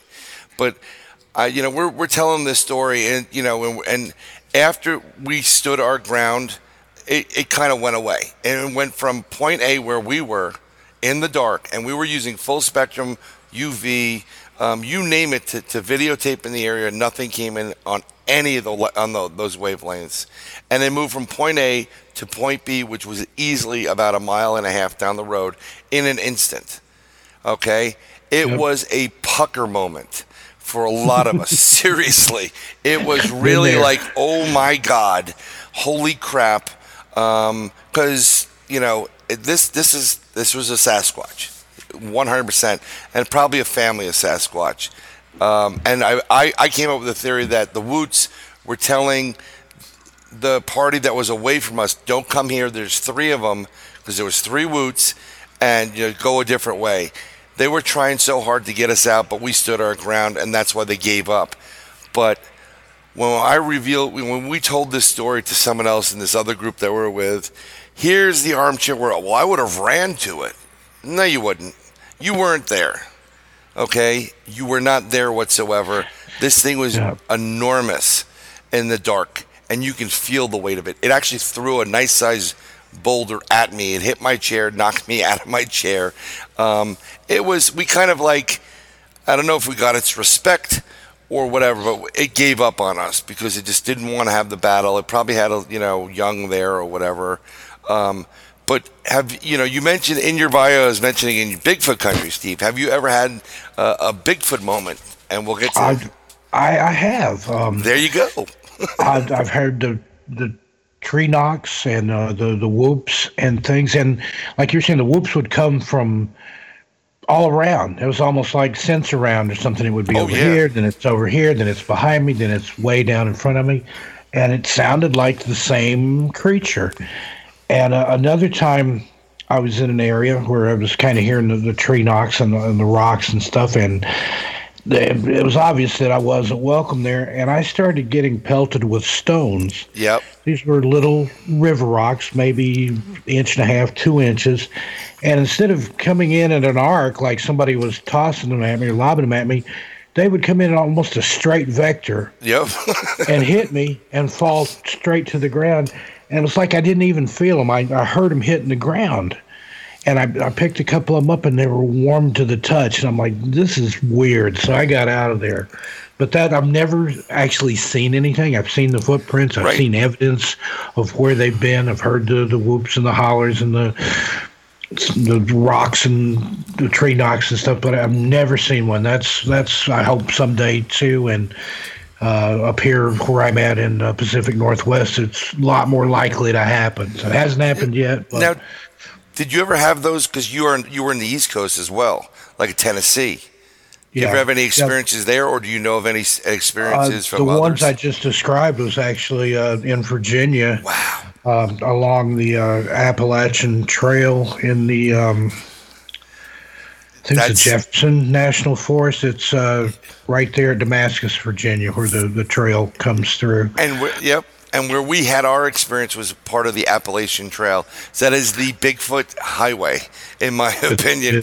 You know, it's really funny because you just dated. You you mentioned Sensurround, and it's really that's a dating material. People, if you know what Sensurround is, you, you weren't born before the eighties. Think think Dolby seven point one. Yeah, yeah. Think Dolby two point one. You know, but what, what's what's very interesting growing up, I'm sure you, I watched In Search of. I've watched all those mystery, you know, like uh, unsolved mysteries, and you know, you see the Patterson film. You you you get those. You know, we didn't have videos. Or we had books, and they were very far, you know, and few in between. And I always thought, holy crap, you know, I want to go to the Pacific Northwest because that's where Bigfoot is. Now, fast forward to now, and you're researching this and you're investing it, it- you know, investigating the area. The largest sightings of, of this creature, be it Bigfoot, Yowie, eh, the Yahoo, whatever it is, is on the East Coast and literally between New York State to probably Kentucky, West Virginia. It's amazing. I mean, I can't tell you the amount of things I saw in Alabama, Tennessee line, you know, like southern Tennessee. Oh, yeah. On the tip of Alabama. That's where I saw that creature I tried to tell you about that night you were doing the UFO. What is it, the round table that you do? Yep. UFO Roundtable. And I was saying he had a big lip. He had a big lip. I mean, uh, but see, I look at this whole thing. I mean, the amount of times I've spent in the woods, whether you know, it was being the army in Fort Dix and out in uh, Alabama, outside Redstone Arsenal. Gosh, the stuff I could see there. I mean, I saw the weirdest creatures, and I don't know whether they would be. Uh oh. We lost you, Cisco. I think someone hit mute. Yeah, I don't don't hear anything. Uh oh. See, this is the paranormal BS that we have to deal with doing podcasts. You know, it's, it's really is. Cisco, you back? Yeah, There, there she- it's like a large rabbit. Right? It, okay, like if a, a large, a big bunny, okay? Okay. That was on its hind legs, but the front legs were more like a cat because there were paws that went all the way down, much longer legs. Right? Head of it was small, about the size of, I guess, a cat's head. Um, it had no ears that I could tell because it was more like a cat's head, but a, no ears.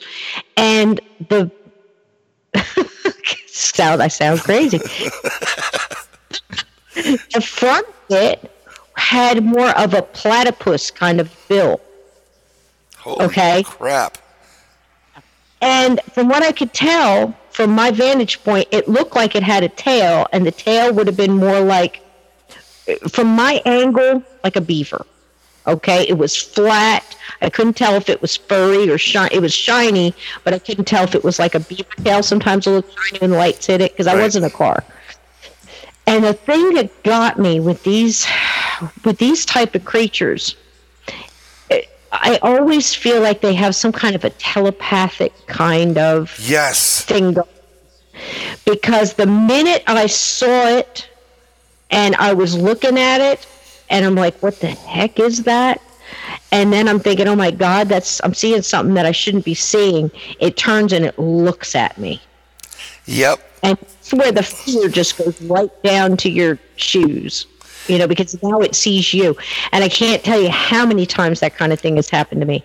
The same thing happened with what I would consider a Bigfoot, but if it was a Bigfoot, it was a young Bigfoot because it wasn't very big. And I didn't see its feet, so I can't say it was so big. but that's the one that I saw with my son in the car. And we're going down the road, cornfields on both sides, probably for a mile. Both sides, cornfield, cornfield, corn, and, and it's full corn. It's not just, you know, I mean, it's it's right before harvest. So, I mean, it's a lot of corn. And you get that feeling something's coming. And I didn't know whether it was kids in the cornfield screwing around smoking dope or, which happens. Yeah, I'm sure it does. if you're running, if you've ever run in a cornfield and you're pushing your way through, it, all of a sudden you hit road. I Yep. mean, it they plant right up to the edge. So you hit road and you can't really stop running when you hit the road. You know, you go right across or whatever. I mean, that's just country, right? right. So you don't know if it's going to be a deer, a dog, you know, whatever, but you know something is going to pop out in front of you. And I got this overwhelming feeling, and all of my radars going off, and all of a sudden there's a break in the corn. And it was almost in slow motion as we were by. I'm driving, my son is in the passenger seat, and it's on my son's side.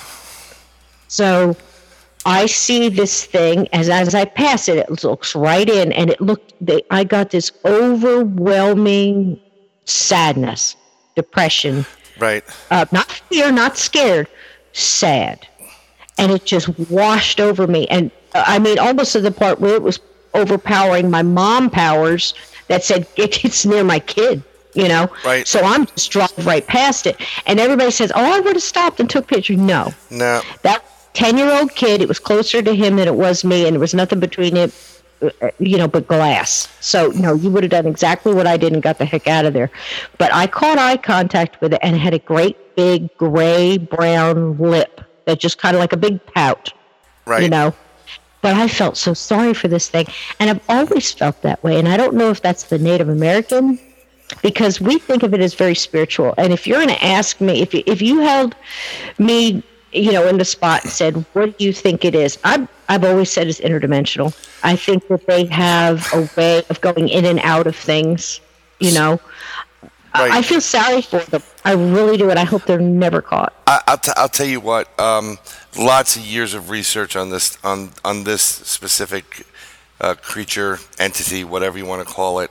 Um, and I could tell you, my initial research was uh, flesh and blood, very elusive. We have a, way too much. You know, they know how to, to hide. They using you know they know the landscape better than any anybody else. So they know where the caves are. They know where the holes are. They know how to get camouflage themselves. Um, I didn't think anything about tele, you know, um, telepathy or or interdimension until the night that we had that experience in Nuclear Lake. That changed everything. I've heard stories from people where mentally they're being talked to uh, by these these creatures. Yes. I, I've also have people telling me that they're interdimensional, um, and they go in and out of dimensions. And I just thought, okay, these people they believe what they believe, but they're they're out of their minds. Until I've actually experienced it. and This is why I never am concrete with my research. Yeah. And it's not I'm not wavering on my research.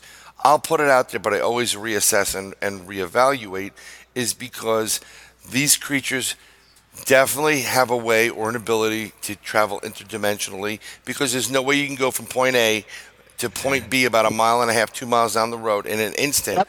without being able to open up a portal and do it yourself. Yep. Okay. And there's been plenty of people. I mean, if you look into, um, gosh, his name escapes me right now. Um, he's doing a lot of research on it right now. He went actually went back to uh, Ireland to, to look more into all that- these portals and things.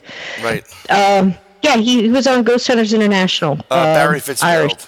Yes, Fitzgerald. Yep. Wonderful man. Wonderful man. Absolutely fantastic books. Terrific. Well, uh, yeah. Just listen to him talk. It's fantastic. But he does a lot of research on that. And um, I can tell you, I honestly think that uh, one trip up, we went to this beautiful mountain.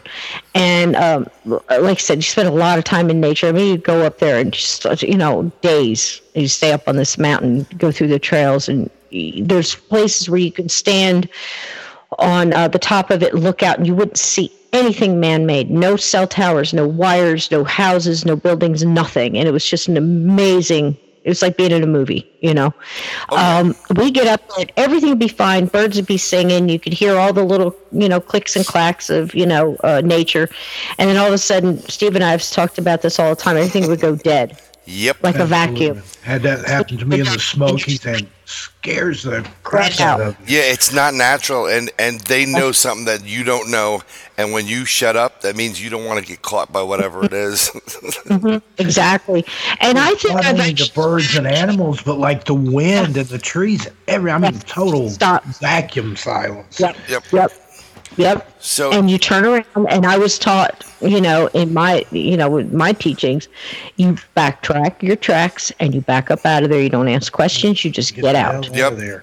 you know Next route fast.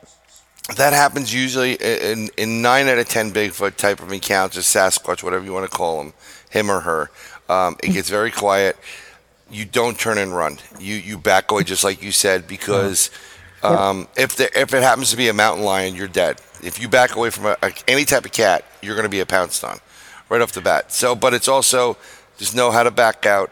Um, one of the things that that that I, I've deduced from this, and it's a theory, and I, I I've yet to prove it because I don't have access to Bigfoot's 24/7. But I thoroughly believe these creatures have the ability to cloak themselves, and the way they're doing their cloaking is they're using infrasound to create a, a vibration that, that will mess around with the spectrum. And Yeah. and and here's how I, I, I've, I've kind of uh, assessed it. If you notice that most videos and most um, when these creatures know are aware that you're there, and nine out of ten times they do know you're there, um, any type of photo or video will be blurry. It's Mitch Hedberg said that that's a normal photo of Bigfoot. The It- creature itself is blurry, and you know that he's making a joke there. But I think that's He's the right. I think that they can vibrate at a higher or lower frequency, And alter the you can't see it. alter the wavelength Like of, of the ultraviolet light or Yep. whatever. It's there, but you can't see it. And and I'll tell you, and it's usually when they get nervous or they're uh, being aggressive. Okay, Mm-hmm. they'll they'll change it around. And one of the greatest examples is you're right. Nine out of ten photos are blurry. That's Bigfoot, or that's why you're never going to get a clear Bigfoot. Um, and and the only time you've ever actually caught clear Bigfoots, there was a camera that was I think it was an Eagle camera, uh, Pacific Northwest, I, I believe, and it was is situated on an eagle's nest, really high up and the camera caught a bit of the ground on the right side of the frame and clearly as cl- if you could if you were using a better camera you would have been able to see it crystal clear is what is a bipedal very hairy thing that looks like a monkey and it's just hanging out in the woods and rolling around and doing its thing. It was totally unaware that there was a camera there and therefore had no reason to put up its defense system. So mm-hmm. when, when if you you know if you could ever encounter a Sasquatch, your the camera is going to be I don't know if it's it, it affects the on the digital end of the spectrum or whatever it is. There's always going to be an issue. There'll be interference issues. There'll be audio issues. It it's just does not want to be seen. I think that's why it's still the hide and seek champ of the world um, yeah. Mm-hmm. but it, it's it's just one of the theories. This is what we do. You know, we go out, we we we investigate, we have these theories or we have these experiences, and we reassess. Like, okay, what the hell just mm-hmm. happened? You know, right yeah. but you know and, and then you look at it. There's there was a time during the turn of the last century, 1800s into 1900s, that the, the people didn't even believe gorillas existed. That was like a Bigfoot type creature mm-hmm. oh, then, until they started, you know, finding them and taking pictures of them and things. So maybe it is some kind of species that just is real wily. You know, like I said, good at hide and seek. But who knows? So there, there, there is no hard and fast answers. think, yeah, I honestly think there's a lot more going on too. I mean, you know, there could be more than one type. There could be more than one. You know, I mean, we're also taking into consideration that these things have stayed the same and been unchanged for you know millennia. I mean, if you think about and you go back to old stories of the Native Americans and things like that, they're talking I mean, I was always told they were supernatural. They were part in the spirit world, part here. Now, why were these people telling me that? Do you know what I mean? Yep. And I mean, you know, you think that a lot of the things that natives, you know, if you, I mean, I, am going back to Young Guns now, and they're walking through. I'm spiritual. oh yeah, yeah, yeah. You know, but uh, you know, there was a lot of truth to that. You know, I mean, I remember my grandmother would tell me, you know, uh, when people are really um, not crazy but insane that they're part here and part there.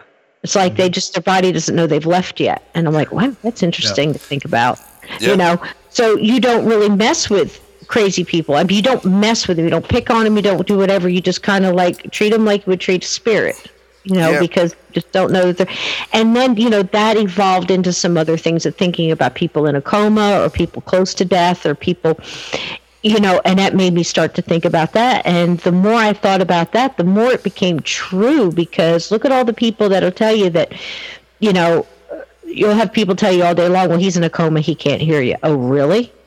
You know, I've had personal experiences in my lifetime that that, that said that's absolutely. Uh, they hear everything. True. They hear everything. When I walked in and saw my son in the ICU unit, I I walked in there and the nurse said, "Okay, well it's going to be bad and you're going to, you know, this and that." Look, lady, I just took four planes, you know. I said, "You take me to my kid, you take him to me now." And walked in the room and I mean, the, the, I can't even express to you um, the condition he was in. And I pushed up my sleeves and I started talking to him like he was sitting right there. I said, "Okay, you know, mom's here now. And here we go. And I started singing to him. I said, you know, can I touch his feet? I started rubbing his feet. I was like, I'm here, I'm here, I'm here. And they're like, you know, we don't expect him to be out. That kid was sitting up in his bed within 48 hours asking for a clipboard with his hands so yep. he could write. It, and I mean, he heard everything I said to him. It, Amazing. Know, it's funny, medical science and the science community are now s- slowly opening up to a lot of the stuff that we were, we would be classified as paranormal or strange. Mm-hmm. Um, and I, I, guess it's it's it, it's hard for them to admit it. You know, I I studied a lot of science growing up, and I know quantitatively you want to be able to replicate the same experiment over and over again, but it doesn't necessarily prove that that you know it just proves you could do these things over and over again. Mm-hmm. There are things in this world in this life that we're going to encounter and I don't know mm-hmm. if we don't have the intellect for it yet or the capacity, whatever, that are true, but aren't easily replicated or duplicated. Doesn't, you know, and, and are 100% valid. And right. people have to get over that. You know, I, I, hate to saying it is what it is, but yeah. that that's that's really is it is yeah yeah it is what it is three of know? us have talked about the fact that in some cases there are people who aren't and I don't mean they're not ready for it because their intellect won't handle it. I mean where they're in a spot in their life that they're not supposed to get this yet, or they're supposed to get something else. There's different aspects to this. There's all different layers. And you know, um, somebody told me that not too long ago, and I said, man, that rings true because, you know, if they know this or they believe this, they're going to go on this path and they're supposed to go over here for a while first. So, in some cases, you know, maybe like we're being downloaded information, however you want to say it, but maybe some people just aren't ready for that yet, you know. And I wonder about that person that, you know, we talked earlier about that that lived in the same place, the same town all their lives and never got out and you know that's what they see or even worse, like you know, there's been people that lived on island all by themselves for years you right. know, what did they experience? How what was their outlook on life? Their outlook look was everything that was around them and what they needed to survive. That's what they dealt with. And now we've got all of this in- information at our fingertips pretty much, you know. Anything right. you want to look up, you Google it or DuckDuckGo, which is where I'm kind of at right about now. Yep, DuckDuckGo is, is a lot better. It's a lot safer. Yeah, something going on with the with with the uh, the other major now. But, uh, you know, you, that, that's what I'm saying. You know, maybe you're just not ready or you're supposed to go down another path, and that's okay. you know, because not everybody can believe the same thing. How dull would that be? But Right. to say this thing doesn't exist just because you don't know about it, I can't say that there's not a Bigfoot. I can't say that there's not a, you know, a megalodon in the deepest depths of whatever. I don't know. I know how many other planets there are with aliens, but I can tell you right now, as far as I'm concerned, uh, you know, I absolutely believe it. You know, interdimensional, all this different stuff. Absolutely.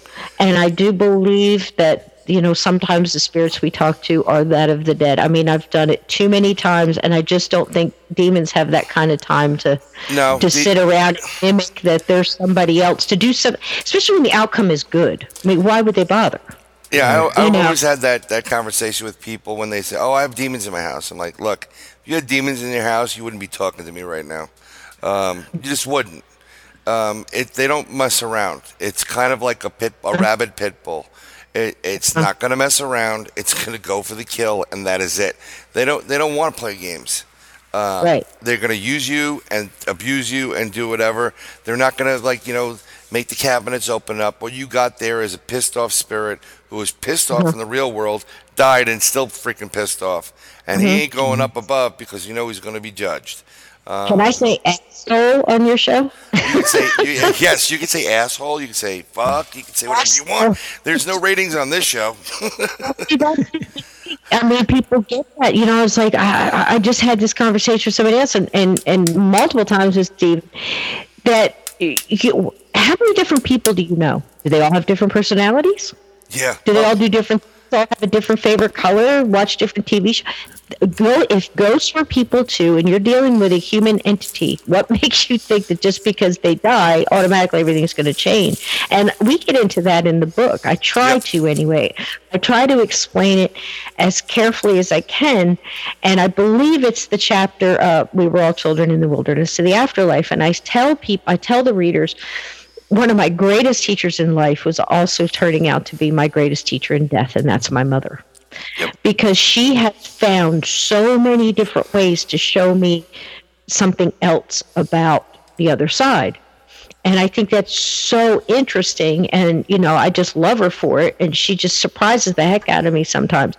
But, um, I put it in that chapter and I showed the different ways. And one of the major things that she showed me that turned out to be true time and time and time again, not only with my own experiences, but Steve's and multiple people that I've talked to, multiple stories that I've read, and and so on and so on, is that if you are a human being that passed and you decide not to cross for a certain reason, whatever reason that may be, there's multiple reasons. There's not just one, you know. Right. Um, and you do not cross. You seem to keep all of your earthly burdens and might maybe your pains and everything else, and like your limp or your, you know, things like that, earthly burdens. If you cross over and go through whatever it is we go through, and visitate back, then you lose all those things. Like you come back looking younger, more put together. Maybe you don't have the limp anymore. You're certainly not in pain anymore. Um, and that's one of the things that she taught me. And she taught me that at a pretty early age. And I was able to go into this and take that information and go, my gosh, it's true. Look at this. You know, I can tell by the feeling of this spirit and I say ghost and spirit. Ghost, someone who hasn't crossed, spirit who has crossed. That's just mine. Right. So the spirit that's coming back, maybe to help the other ghost, you know, that's there, maybe a loved one that, that they knew. It's totally different energy, totally different feeling. Um, it, it just really an ascended vibration, if you know what I mean. Yeah, it- and yeah, and it's amazing. You- so you, you get those yeah. amazing vibe. You know when you Yeah. when you. I didn't have a good relationship with my mother. I honored my mother. I've saved her life, really saved her life about seven times. Um, and my last my last statement to my mother or, or, or words were, "It didn't have to be this way," and she looked away from me, and she knew it.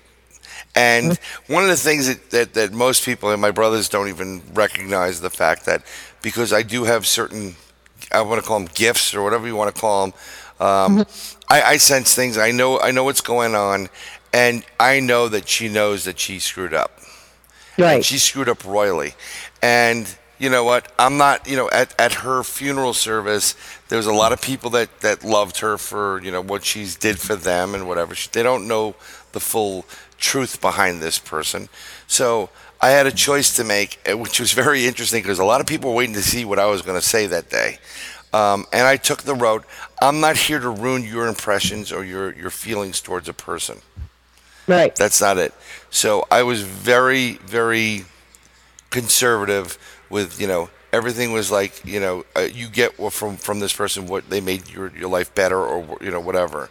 Um, but when you when she literally came back and it's very interesting um, she did a number on me and, and my, my, my wife and my, my child at the time even and my father um, but she came back and I, I know why she came back because she got to a certain point when she passed and they they shit hammered her and Yeah. they said you're not going anyplace until you fix what you've done Right. and the the she came back into to my apartment. I remembered there was no one there, and I heard her say hello, but in a way like when you're like like when you were sheepishly going into your parents' room because you screwed up, and you're like, "Mom, Dad," you know, very Yeah. meekish. Yeah, what did you do?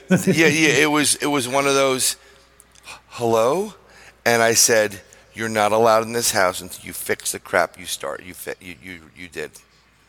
and it's it look i can forgive all you want but you're not allowed to you've done so much damage you need to fix it. Mm-hmm. And then i you know and another thing is i don't forgive and i don't have a right to forgive. The only person or entity in my my mind and this is you can do it anybody can do what they want but god is the one that forgives. Mm-hmm. You have to get forgiveness from the higher power. Me? I don't you, you can be forgiven by anybody you want. Doesn't mean you're going to get forgiven when you go to that that that spot Yeah. know? I really get from them, and I don't know how you guys feel about it, but you know, one of the big questions I always ask my guests, or, or try to, if they're going to have an input on it, I ask them, "What have you learned from the dead about living?" And I get a lot of different answers, and they all, you know, a a lot of them stem around, you know, tomorrow's promise to no one. Tell the people you love that you love them now. Yep. If they meet up to you, let everything go. Um, the big thing that I I think I've learned um, is is that. And I mean, I go through a lot of that in my family as well. I mean, big Right. stuff, big, Yeah. you know, and you know, just I got to the point where I'm just like, I'm letting it all go. I mean, if the people in my family, I mean, this is for me. You know, I can't tell Right. anybody else what to do, but it, you know, if if my father wasn't who he was, I wouldn't be here. You know, Right. I mean, he was. I tell everybody too. It's like you can't make a rock become a tree. No matter how much you want that rock to be a tree, it's not going Right. to be a tree. You know, you can hope and pray and try and roll it around. You know, it's just not going to be a tree. It's going to be a good rock. And my dad was a great rock. You know, um, a lot of people wanted him to be a tree. Not going to happen. You know, so I just I did that experiment, and I know I've talked to you, Brian, about it, where I knew nobody else was going to do it, so I just started sending them really good energy, and I had some very interesting things with several different friends who are mediums or psychics or psychic mediums or Right. and never prompted it. Um, and he's come through over the past four years of the more energy I send, Yeah. the better off he's getting. You know, because there's nothing I can do about what he did. He's going to have to go through it. I really think that your whatever you want to call them, your guides, your ascended masters, your whatever your your higher self probably too, Right. Um, all gathers around you, and you have to look at everything you've done. You have to look, and you probably look at it from more than one point of view. This is what I've gathered. Right. So not only are you the guy yelling at the cashier because you know she screwed up something, but you get to see how the cashier reacted and what that caused the cashier to do later on too. I really think it's that deep because we do things that aren't intentional that turn out to be bad, you know, with our actions or our things, Yeah. and I think we're responsible for those. Uh, but then there's the really intent things, and um, I know that he's got to go through a lot of stuff, and I think there's certain levels. I really think I'm really starting to believe there's certain levels. Um, a lot of the dead that come back and talk say, okay, well, he's on another level. Um, um, I think your hell is self-induced. I think there is a place where your soul goes. Um, to where you just have to sit and think about what you've done. Like, Yes. time. you know, like, you know what I'm It's like a saying? timeout. It's like a gigantic Yeah. timeout lasts for eternity. Yeah, I really. Sit over there and think about what you've done. And then I think you get the kind of choice where you you're kind of sitting. Okay, well, your soul is kind of here, and once you get there, then you get the answers from. I believe in past lives. I really do. And you kind of all of that stuff is your all that data is kind of collected, and you go, oh man, if I'd done that one thing right, Right. I could have gone a little higher. I could have been a little bit more knowledgeable here, and I want to lift myself up and go higher. So I'm going to come back and do it again because you forget about all the pain and stuff we're going through. I really think this is school, and I don't think that we just reincarnate on this planet or this dimension. I think there's others too, because why would there be? Right. I mean, that's where I'm at now. I might learn something tomorrow that goes, okay, we're in a video game. I was wrong. Yeah, well, you know, You know. that's that's the problem. Um, I do I do think that there is that spot where you know you're sitting there, and um, first of all, when you pass, you're probably scared out of your mind. Uh, very few are are willing to accept what the heck happened. They don't know what's going on, and they're caught between those two realms. And I think what you do is you have an opportunity um, to amend, try to fix, set the record straight or whatever. You have an opportunity and and by that learning process of, how far how long you take before you cross into the big you know the, the you know the, the luxury hotel um, and then maybe get regenerated you you you know with with your dad coming back with sending the positive energy i mean with my mother coming back it's it's very interesting how some people are I think you're very aware when you pass away. I don't think it's just boom, you know, it's all you can eat food bar and the bar is open and you have an unlimited tab, um, which would be great, fantastic. Um, because, you know, in case in point, uh, my grandfather passed away when I was 16 and he literally came back to me in a dream. I remember it as if yesterday, it wasn't a dream, it was reality. I just call it a dream because it happened at night. And I literally walk walking in the restaurant. I see him sitting there. I know exactly who he is. He gets up. He gives me a hug and a kiss. I feel his beard, like I felt the last time I've actually physically were was at his house. And I said, I said to him straight up. I said, Grandpa, you're dead. He goes, I know I am, honey. I'm here. I'm worried about your mother. Right. And he started going into it. I said, "Well, okay." And then I started telling him about my, you know, his wife, my grandmother. He goes, "Don't worry about her. I'll see her eventually and, and soon, but I'm worried about mom." He was genuinely worried about his daughter, and Right. and he had a reason to because his daughter was uh, just after that, within a month after that that encounter I had, and never told anybody. My mother had a heart attack because she never took care of herself. So, and then I explained to her what I what I saw, and it kind of I think it blew her away because um, I guess she was a little bit pissed off at her father because once the grandkids came, she went to the wayside, and the grandkids became the you know. So it's always like you're always trying to get the attention there. Um, but I think there are people that are strong enough to come back saying, "I'm worried about you, and I'm worried about Cisco. Go talk to Cisco." Blah blah blah blah blah. I, and I may not know what they want me to talk to him about. And I think when you get people like my mother who came here and trying to probably make amends, and I said, no, you got to fix this. I think it's not that they go away and they don't change anything. They are going back to a spot and say, okay, how can I fix this when I can't get into this person's life? Now they have to start going and visiting other people that are associated with it. Yeah, it happens all the time, man, and people don't even realize that Yep. all this is going on. And you know, when you when you have somebody like going back to the Michael Madsen story, look how different uh, the reality of what was actually happening, and that's why one of the things in um, I know Steve kind of feels the same way about this is, you know, like when I talk about to paranormal investigators and stuff like that, when the whole ghost hunter thing started, they took every all the feeling out of it, not because they didn't have the feelings, but because they were approaching that show on trying to do it on a research scientific Right. level because they didn't want people to say, okay, well, you can't prove a feeling. Um, and then I think everybody took it, you know, like took it to the extreme and said, okay, well, we can't have any of that feeling in there. When this has been going on for thousands of years, you can't take your intuition out of this. I mean, if you go into the woods and you see that rabbit, that rabbit knows that hawk is coming. The chickadee is giving them, yep. they've got like 27 different signals that the chickadee, a tiny little bird, tiny, tiny little bird, gives out to not just warn other chickadees, but the other animals that there's a hawk. Not that, you know, and it, he's got one for a hawk, he's got one for an owl, he's got one for a cat. It's amazing when you start paying attention to nature. So, why do we try to take the feeling out of things. You know, there's so many things going on. Your mom, my dad, my mom coming back just to tell me, you know, and I'm trying. She's standing in front of me. I'm going in the army the next day, right. and I'm trying to get these answers out of her. I finally she's in front of me, and I can actually find my voice and ask her questions. And you know what she does? She smiles and she tells me telepathically, "Uh, uh, uh, you got to do this on your own. You're doing just fine." I can't tell you that. I mean, what do you mean you can't tell me that? You know, because we're no.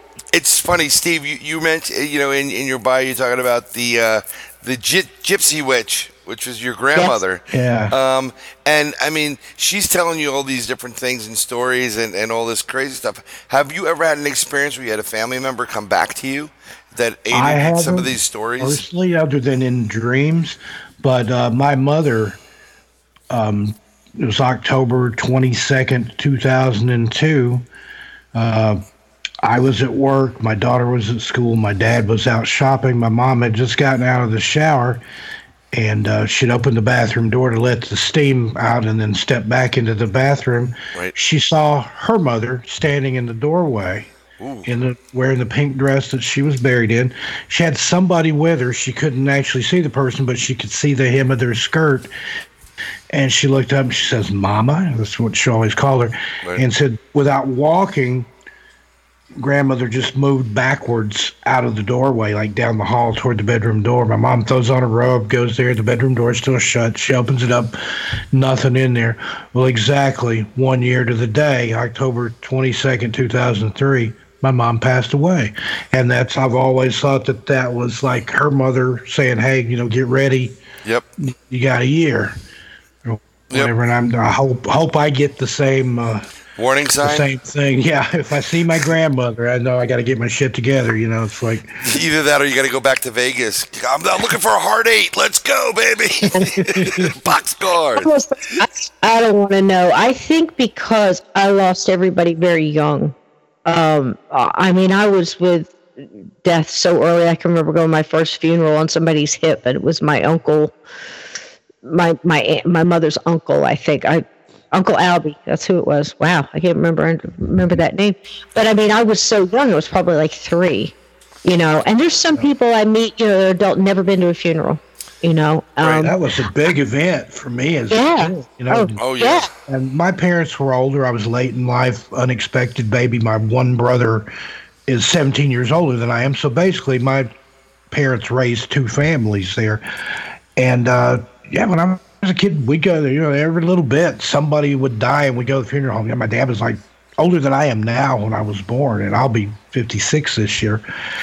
And it was, you know, just, and I thought about that not too long ago. I thought when I was a kid, I went to more funerals and funeral yep. home receiving of friends than I did kid birthday parties. Of course, I didn't. I was a quiet kid. I was an Aspie. I didn't interact too much with the other kids. I didn't have a lot of friends. I didn't get invited to a lot of parties. But funeral, funeral home, let's go. I love it. You know, it's oh, like oh, yeah. oh, we're gonna eat, we're gonna drink, and it's gonna be great. Yeah, you know, tough, but it, but it makes you prepare for life. I mean, I'm I'm always saying, you know, look, I, I mean, I, I just did it here um, put, packing up the Christmas tree.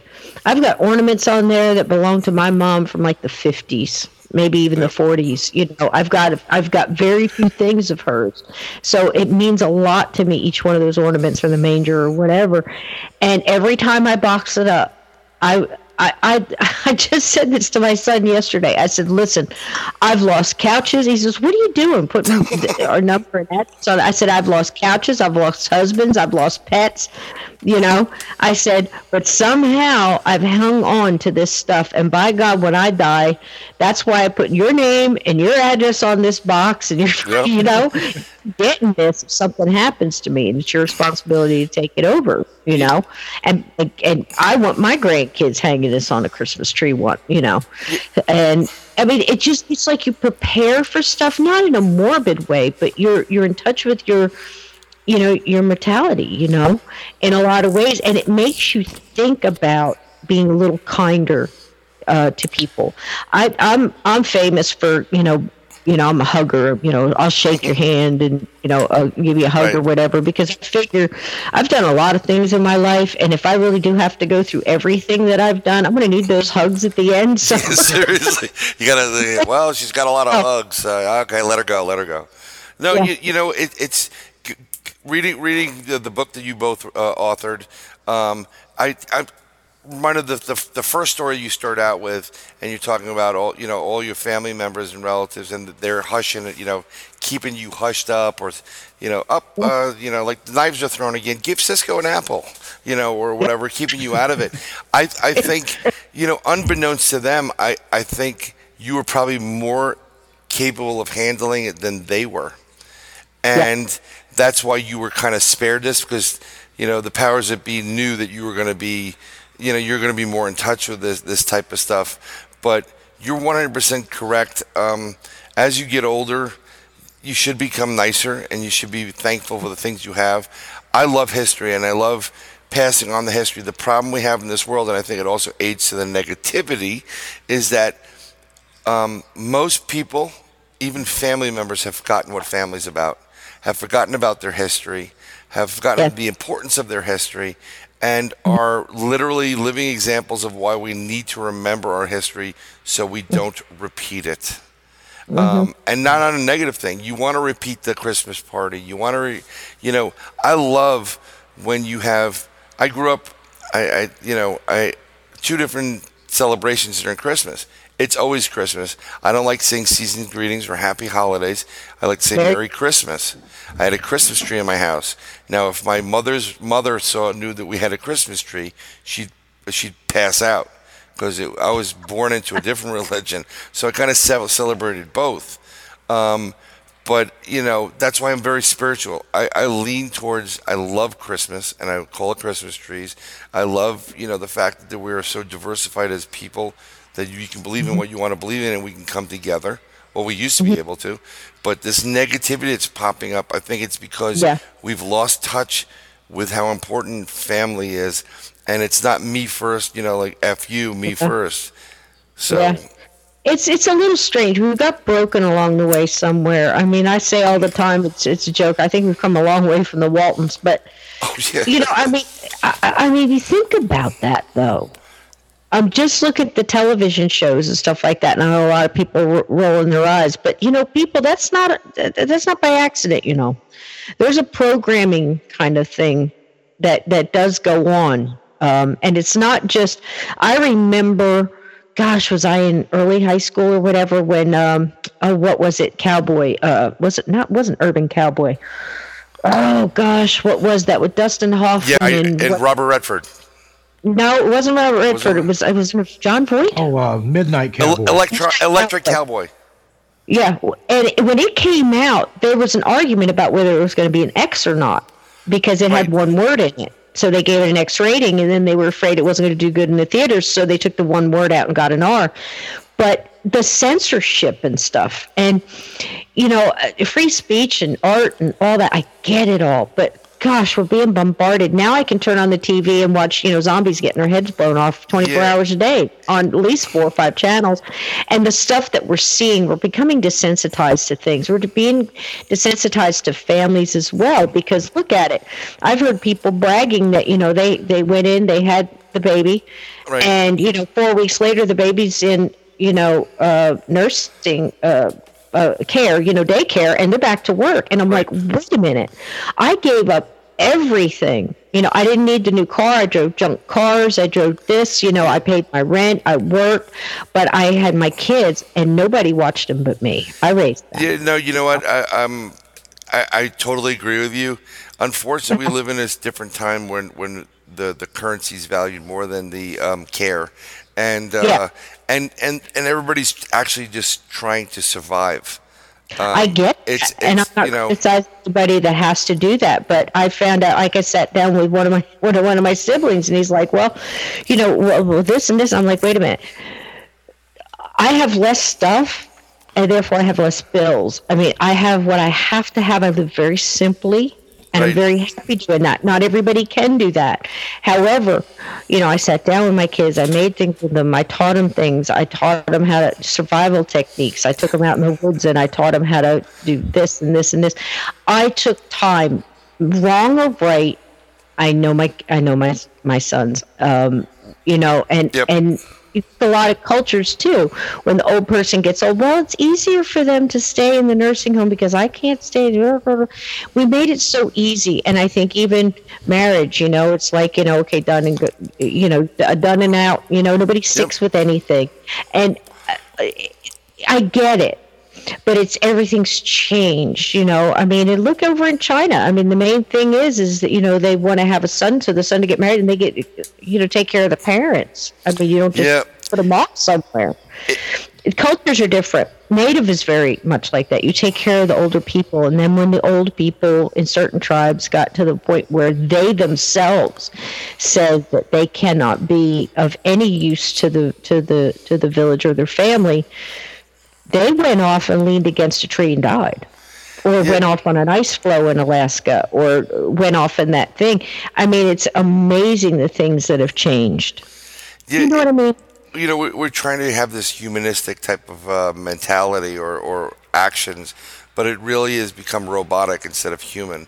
And you know, this aids into the when you're talking about spirits getting attached to you, like like these people are so stressed out they don't even realize what's going on, um, and they get attached. We, we've got to change our philosophy in life. I like the fact that you have a guided tour through a haunted life because I think there's a lot here that can actually let the reader live their life to the fullest. You know, you don't have to have these crazy experiences. You can be positive. Um, and as you both said before, grounding yourself, you could, Yeah. you could, you know, I, I mean, one way to ground yourself is an easy way to do it. It's kind of like grounding yourself. You got to start doing things with your hands. Um, and they just did a study with this. They said that we don't do things with our hands anymore, so everybody's stressed out. There was a guy that was head of like one of the big tech companies, worth billions of dollars. He quit, so he can now do. Um, I think he does um, glass blowing or something like that, because he missed working with his hands. He feels more fulfilled with his life. Yes, I'm making jewelry. I'm constantly twisting wire or making something, and if I don't, and I'm probably doing ten things at once. I have to do that. Yep. The more busier I get when I'm doing that, and Steve does too. I And draw, I paint. So just I've got to be creating something. Constantly, Like, yes. Writing is a part of that too. You know, Right. do you find that when you're in the middle of that, Steve, that you're even more open to picking up stuff? Because I know I am. It's Yeah. like it's like I'm shutting off one part of myself doing those things, and then I open up to something else. And I think that is a form of meditation. So it is, and that's some of my fiction that I write, some of my movie scripts and things that I'm working on. I'll sit there and you get into this zone, Yep. and then you go back later and you read it, and you're like, oh, "Holy shit! Did I write that? That's good." Yeah. I know. You, you just you kind of get lost in the story and the process of creation, and it just I've literally had characters come to life on the page. yes, I love it too. And I think Yeah, that's what I I somebody like Walter Gibson, the guy that wrote the uh, the Shadow Story. Cisco and I have talked about this. Oh, it's a good one. Tell, tell. This Yep. a, a townhouse that he lived in there in New York, and he's I wrote hundreds of these shadow novels and screenplays about Lamont Cranston, who was the shadow, you know, the shadow knows and all that that you were talking about earlier on Right. the radio. Well, it got to a point where visitors to his house and himself as well started seeing Lamont Cranston, you know, the guy with the scarf and the slouch hat Right. and it was like almost like a tulpa or something, you know, like a it had created some something there mm-hmm. just from the thought process and the creation and all the blood, sweat, and tears that he put into that writing being so prolific that it manifested. And it's just, and yeah, people, he would have dinner parties and people, you know, who's the guy with the hat and the scarf? Yep. That's the So, I shadow. mean, that's yeah, and we've talked about that before with the Philip experiment and Slender Man and stuff like that and Tulpas, and I mean that's a very real thing. Right. Energy- energy out there or real intense energy just from one or a few people because you know not only was he writing it but you had all these people listening on the radio and seeing all that in their mind Yeah, that right. adds to that energy and then And and you know one of the things that energy does, you get energy from enjoyment. When you're happy, you're you're you uh, euphoric. You have an energy. You raise your vibration. You're not aware of this.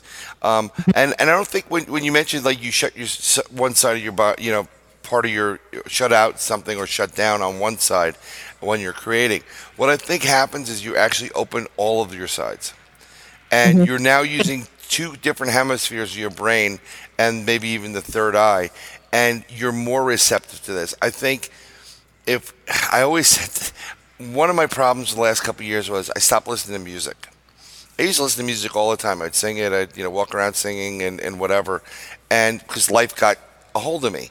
I got sucked into this negative end of, of everything competing with whoever you had to compete with and it, it literally sucked a part of me out. And I've noticed that once I started bringing music back into my life, life's better. Um, I- Is your I was- vibration? say again. It raises your vibration. It, it does, and and you know, a great example of seeing how how things affect us.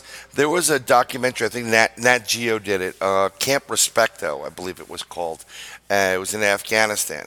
So they they literally videotaped and filmed these guys twenty four seven for the time period that they were in on that tour, and they interviewed them every day. And you can see the videos over time. These kids started they had this light in their eyes right? It was it was literally like a light coming from them. And they, they had smiles and they were you know op, op, uh, opti, optimistic. I'm just pronounced that wrong. Um, and you you know like it was wonderful. And at the towards the end you could see that their eyes got dark kind of like like a great white shark. And they were like i can't get a real job. I've just been killing people for the last six months.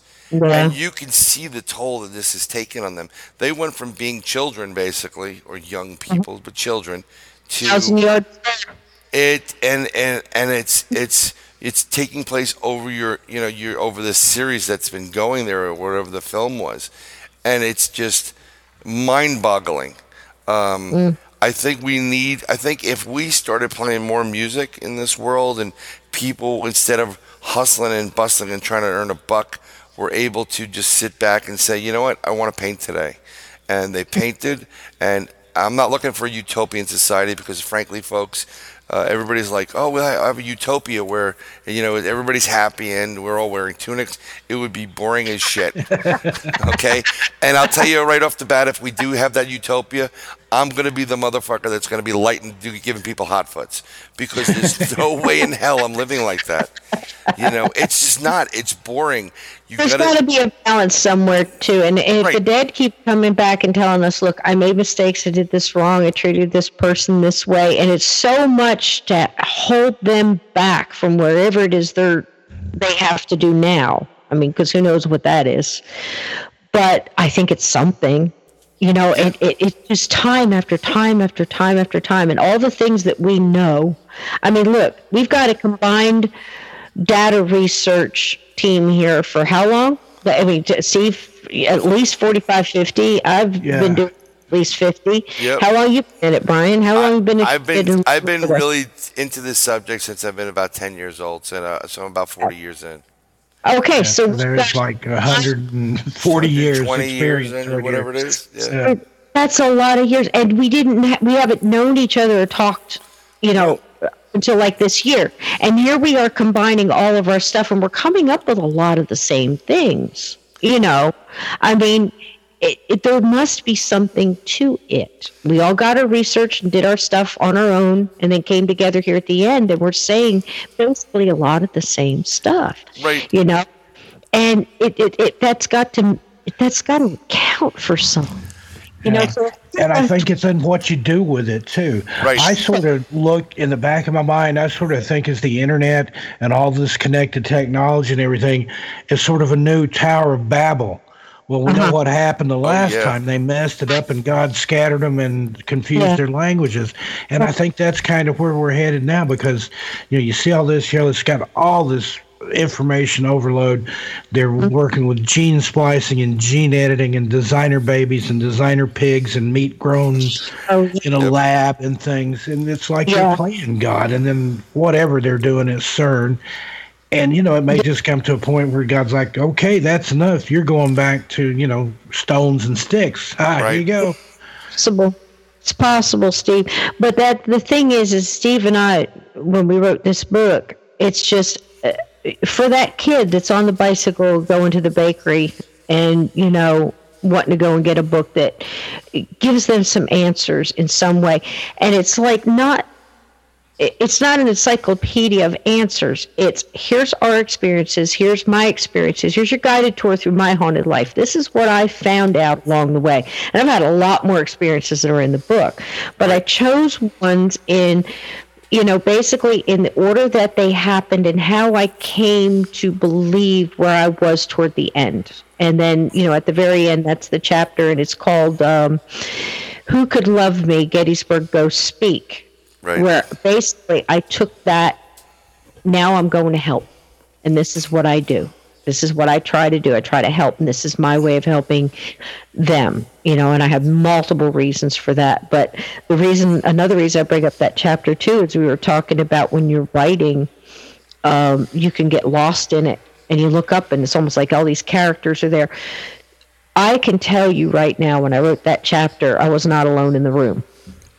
I could tell you without a doubt there was All of her stories are good, but that one is just she knocked it out of the park Yep. with that one. That's the most powerful story in there, and I just I didn't even want to write anything for that one, but she insisted that I write something. I just I didn't want to detract from it because it had that much power and that much energy and that much feels to it. You know that you could just like wow. Thank Sorry, I didn't so mean much. to interrupt you, Cisco, but I had to point that out. Getting to it. And I could tell, you know, when I was telling, they don't want to be forgotten. And I can tell you by the third day I sat down, because I think I did that one probably in the three day stint, you know, of, and I mean like eight, nine hours in front of the Right. computer and you're, you're going back and you're correcting. And um, there was other people here in the room. And I would almost guarantee two of them were, were ones I've met on the field because they want their story told. They don't want to be forgotten. And I think there might be a resurgence of that. And I had thought about this at this very conversation because of things that are going on right now, because of the civil unrest, you know? Yep. I mean, you know, you gotta understand, you know, first of all, you know, if you don't like the way your life is, change it. It- it- people seem to get stuck in these things, and I say all the time, you know, bus tickets fifty bucks, get on it, start over someplace else. I mean, I know that sounds insane, but there are people that get stuck in this cage of like the inner city or whatever, and you don't realize what it's like if you go wind up in the middle of Tennessee somewhere, you know, and go work in a farm or wash dishes if you have to. The people in this country that came over here, you know, as immigrants or started out or got pushed off their land and had to start off someplace else, depending on who you're talking about. You know, they they said, okay, this is where I am. This is what I need. You know, I have the people around me that I love, or I'm going to find new friends and find you know people that I can love, and you just change it. Don't sit in a place where you're miserable, and then you're going to spend turn around and it's 50 years later, and you, you didn't do something. Yeah. And they didn't know You they were miserable back then. Yeah. You know, just Yep. a couple generations back, my dad's parents, they lived out in the middle of the nowhere in uh, Middle Tennessee on the Cumberland Plateau. And, you know, they, they didn't have electricity until my dad was a big kid. And then it was batteries. They had these giant batteries that looked like a, a fish tank or something. They had like a dozen of them out there, and it lit, you know, a couple tiny little light bulbs in the house. Uh, they you had to draw water, you had to chop wood, you had to you know, go buy coal or whatever and haul it back and forth. He went to get groceries. You know, it was an all day ordeal to to go into town and get stuff and bring it back on a, a buckboard. And people, you know, now think, you know, oh, what if there's an EMP attack and everything shuts down? What I mean, a lot of people would starve. A lot of people would go nuts. Oh, yeah. People would off themselves.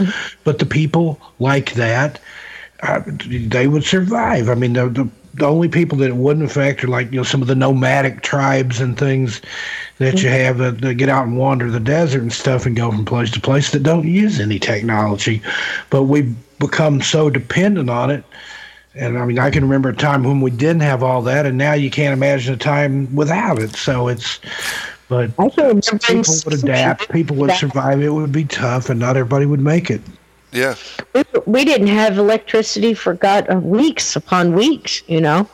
And you know, everybody thinks, okay, everybody be all right. If something like that happened, everybody would take three months for people to start losing it and this and that. And I'm like, no. No.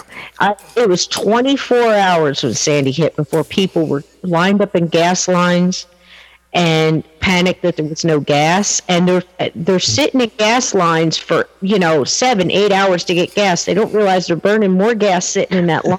Yep. the gas the gas is not being delivered and they're angry and they're seething at each other they're pulling each other out of car i'm telling you i witnessed it they're Yep. pulling each other out of cars and beating the crap out of each other because this one pulled in and took the spot or beeped the horn or whatever it was everybody was so on edge and it is unbelievable. There is a powder keg of emotion going on right now. And i think if everybody just chills and realizes what's important to you your child you know your husband you know your friend whatever um, you know what do you need in life to survive? Not not even to be comfortable to survive. What you really really need you know? Food, water, and shelter, and fire. exactly And a weapon. exactly But yeah, no, a weapon goes along with that too. But well, I mean, there's a chance that something could happen.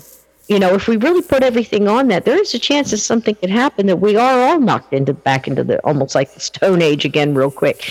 So you got to think about it. You know, life would change. You're not maybe not going to be able to get into your car to commute an hour to go to your job. No. You know, what are you going to do? And, you um, know, it would almost be a blessing if you could survive. Yeah.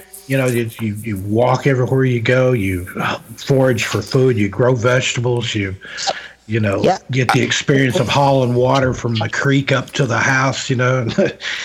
it, there, Yep. there would be things that are attractive to, to, because I've often thought that I would love to have a cabin out in the middle of the woods, no internet, no electricity, nothing, you know, just me and the great outdoors and nature. And I wonder how quick I'd get tired of it, but there's a certain appeal to that lifestyle to going off the grid and not being dependent on anything other than yourself and your higher power for your survival.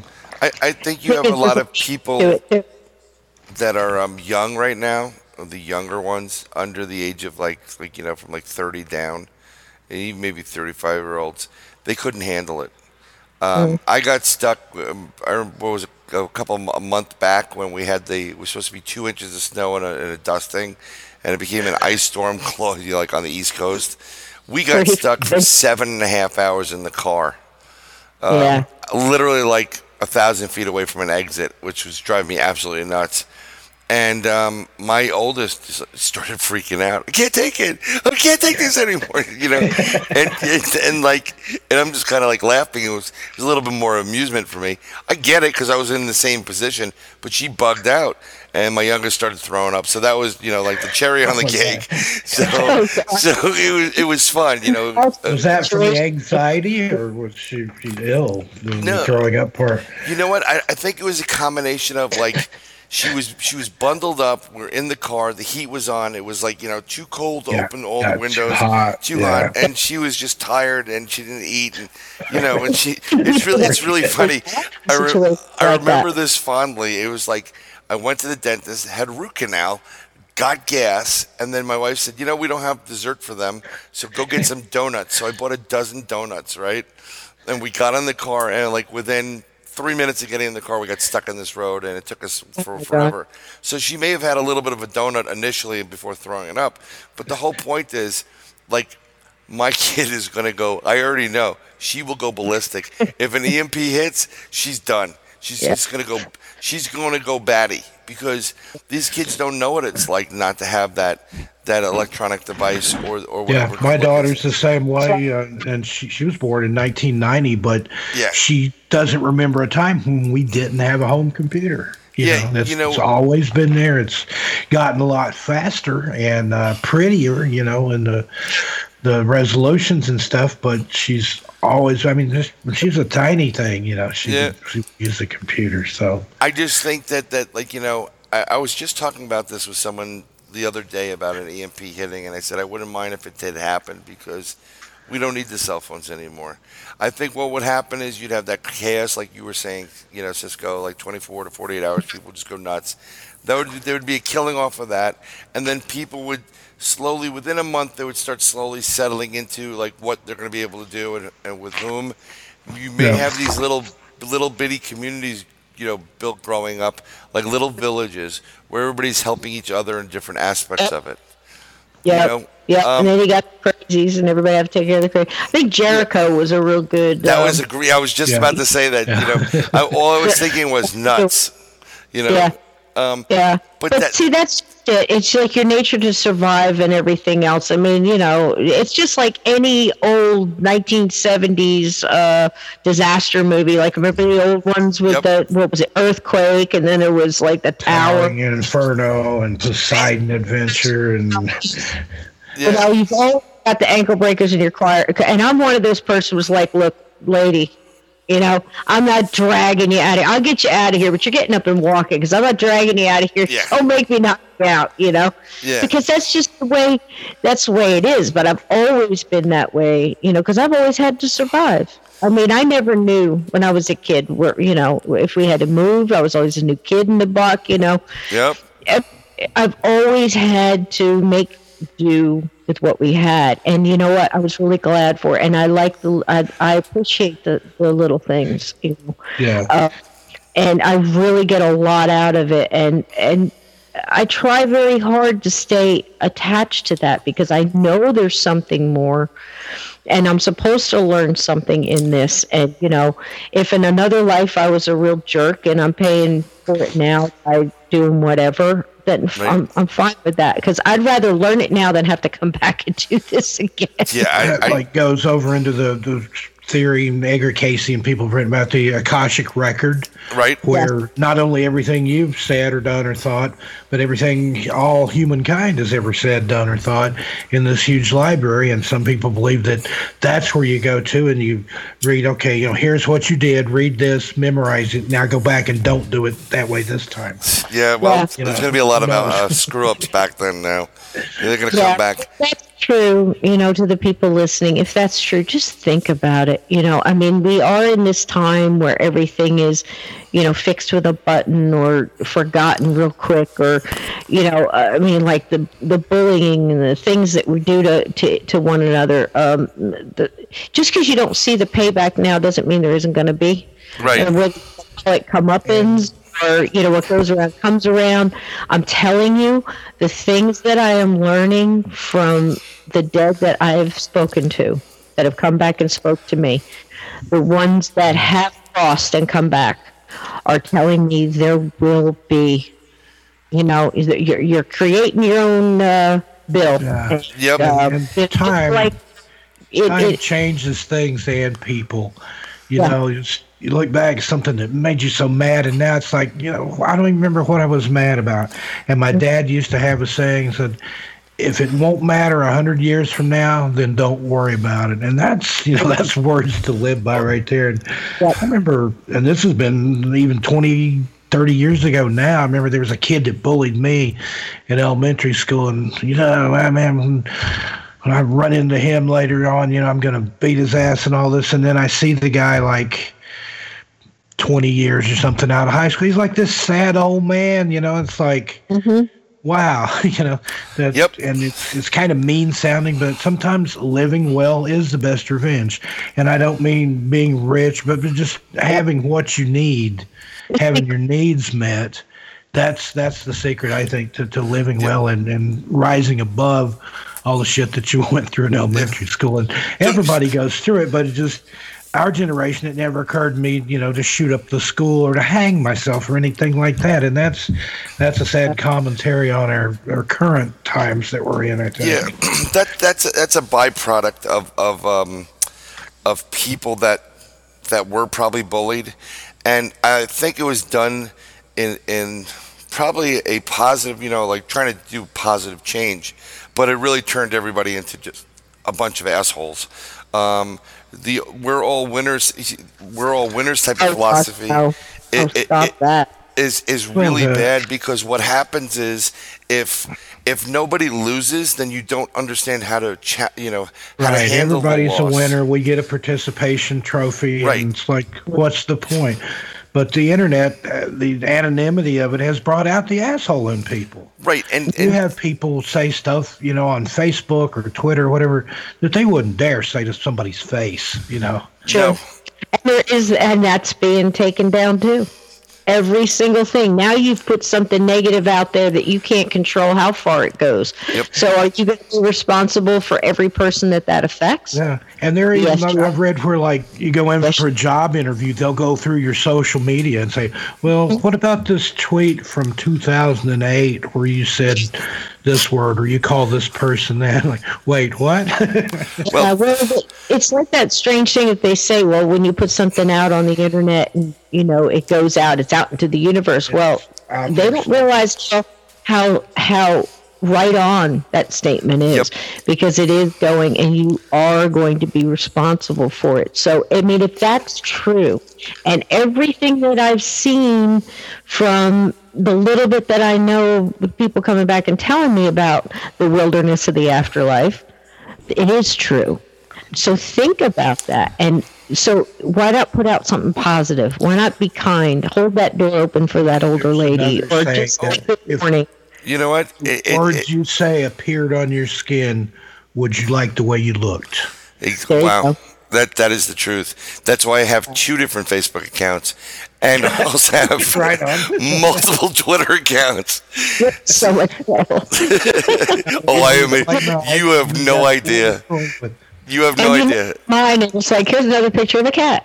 Yeah. Here's a girl eating a Snickers bar. No. You know, it's just you, you know. I just try to put positive out there. It doesn't mean that I don't get mad and I don't get angry. I mean, have we met? You know, I'm a fiery little redhead. You know, I mean, if you back me into the corner, you hurt somebody I care about, I'm the first one. I'll never forget this time this poor guy beat just worked the wrong time at me, and I was weird. I had to get up early in the morning. I think it was to take. Uh, I think it was to drop one of my sons off at um, a class or something. I mean, it's early. It's like six o'clock in the Right. morning or something.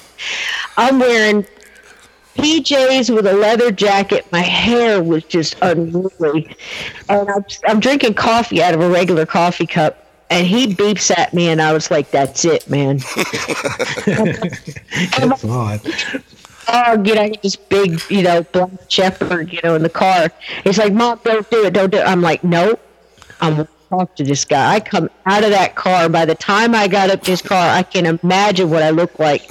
And I still have the like the horn is not an exclamation point for your feeling. It's warn people that might be coming at you that don't see you. Do you get that? You have my attention. Would you Yep. pay attention? You know, Something in his posted on Facebook one time. Cisco was like, "Yeah, I'm considered the black sheep of the family, but I'm the first one they call when the shit goes down." And that, Exactly. that, that rings true. I- That rings I'm true. right there with you. man. I'm- they I'm- call me like stuff, you know, it's like, you know, from the paranormal to the, you know, somebody's picking on me. And I'm like, well, how old are you? Yeah. You know? Exactly. It's like, why why do I have to tell you? Yeah, that's absolutely true. But but I'm the one that everybody talks about at the family reunion. I've read about, I wrote about a couple of my family reunions in my book. Those are coming out of the major motion pictures like- soon. Sitting there and like, am I really related to these people? Holy cow, we have nothing in common. Nothing. Yeah. see, the thing is, is they thought, you know, growing up, that, uh, uh, like I said, in the first one of the first stories I take back because it was the, the haunted farmhouse, and everybody was seeing things. Everybody knew something was in the basement. Everybody knew something was going on with that barn. Everybody got the creepiness coming out of that cornfield. But see, I had a dad who was not having any of that nonsense. So you didn't talk about it. And that man, you didn't need to set him off. He was, God bless him, he was World War II vet and he had yep. no problems. He liked to cover it up with alcohol. And he was just mean. I mean, well, I, you know, he's been through some stuff that, that was most people haven't. Well, Steve and I, when I first, uh, you know, started talking to Steve, and I told the story about the flying head and the red ribbon, and this is one of the reasons why when I tell a story, I tell the story. I don't say, okay, well, head flew out, it was about bow, you know, because I could do that. But first of all, you're you're disrespecting the listener. You're not telling the story. They're not feeling it. They're not getting the emotion. So I tell the story you know, because, and I, I tell it for the listener and I tell it for another reason because when I tell the story to someone else who's listening, a new person or whatever, I get their feedback from that. And I've learned so much. And one of the first times that I told the story, I think it was on Zariah's show with Steve. And Steve said, Did you ever consider that quite possibly uh, something negative from that house latched on to your dad and made your dad worse because of the I call them cracks in the windshield. Right. Because of the things that he had going on and he was an easy target and I'm like you know no I didn't and I, I it, it seems like uh, it's kind of makes sense you know it's kind of logical that and then it made me think well, like we were talking about, you know, if you're sad and depressed, you can attract things like that. Well, if you're oh, yeah.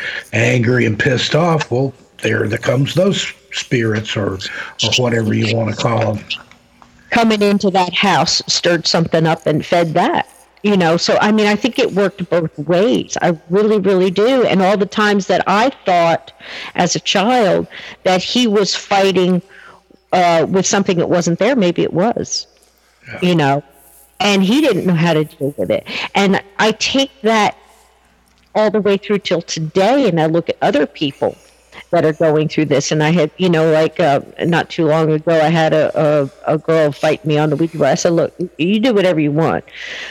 Um, Ouija board's a Ouija board. There's nothing in the Ouija board. You know, symbols right. and things like that on Ouija boards may help. You know, I mean, it's, it's, it's a tool the, like tarot cards yeah. or whatever. Yeah. I can do the same thing without the cards, Absolutely. but it's the cards or something concrete for the person yeah. you're doing it for to to you know, put their trust in it or their faith in it. Because if I just tell you something, you're like, yeah, okay, whatever. But if I'm throwing it out in the cards, I'm like, this card means this and this means this and this means that. It's like, oh, okay, you know, right. it makes more sense. Well, that's absolutely true. But, you know, I was asking her too. I said, she, well, I've used the Ouija board a bunch. Nothing ever happened to me. Okay. Maybe you have that certain energy that it's not affecting you, but it's maybe using you as a catalyst. You're calling in this stuff and then you're leaving, how do you know what doors you opened? How do you know right. it didn't affect your neighbor and or the next that's living there? These close doors that you opened. Right. Most right. of them don't. They don't know. You know, Steve's got a story about a, a, a lady in the apartment or something like that that killed the killed the lady upstairs and it didn't affect the people that were actually doing it downstairs or something. Oh, do tell. Yeah, tell that, Steve. Do you remember? Uh, I'm trying to remember which it, I think it was an apartment, and the people downstairs were doing some kind of either Ouija boards or something like that. And the lady, was there a teddy bear involved in it? Oh, oh, oh yeah, yeah. Um, it was um, lady that I knew in East Tennessee. Her and her husband owned a grocery store, and um, when she was a, a young girl, she lived with a, a lady, like rented a room from somebody, and uh, uh, unbeknownst to her, the lady was like a hardcore witch and had this secret room where she cast spells and did anything. And this lady didn't know anything about it. And one day, another girl that, that was a boarder there said, Hasn't, you know, Miss So and so ever done anything for you? And she's like, What do you mean, done anything for me? And then the girl took her and showed her this room with all these, you know, grimoires and occult books and uh, potions and stuff. But then much later in life, she had all these things happen to her, and it would like it would only affect her like on Sundays. She couldn't get out of bed to go to church, and she started seeing things in her house. And, and once, yeah, she looked up, and there was a teddy bear standing in the doorway, kind of dancing back and forth and shaking its fists at her. And she saw these entities that uh, had no face. It was just black, and all this weird stuff started happening. And she traced its lineage back to that, that there were things unbeknownst to her that she was exposed to in that room that she rented from in this house.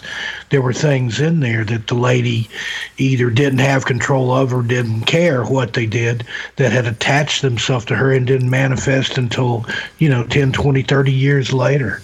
Wow. so things in your past you know and if the girl hadn't shown her the secret room she wouldn't have had any idea that she was living under the roof with somebody that was doing these you know that's Yeah. i know a lot of people don't consider that evil or cons- white witchcraft or whatever but i think that anytime you're trying to force your will on somebody else that that's wrong Right.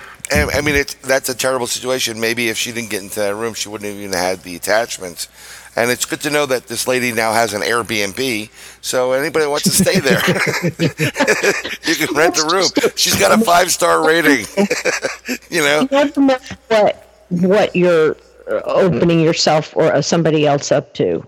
You know, I mean, I've got an, another. I don't think I was ever supposed to touch him, and I think at the time, if I had, I probably would have gone down the wrong road. And I, I think about young people all the time who might have an ability and they're trying to figure it out. You know, so the first Yep. thing I say is look for an open place in your town because most of them have them now, whether it's a Reiki or you know uh, that shop that's got the stuff and Yep. go in there and ask them say who's in this area do you have anything like a psychic um, uh, like a psychic fair or something like that. And i love those because you can go in and see who you match up with whether it be a you know if they're going to do a reading for you or, or or something along those lines. And ask those uh, men and women there what they're doing about grounding. How did they find out about their stuff? There's all kinds of things and it's best if you meet one-on-one rather than going online. I'm sure there's a lot of people online. I have a lot of good friends absolutely. Yeah. free but in Free. person it's much easier to, to tell the difference between a shaman and a charlatan One hundred and percent.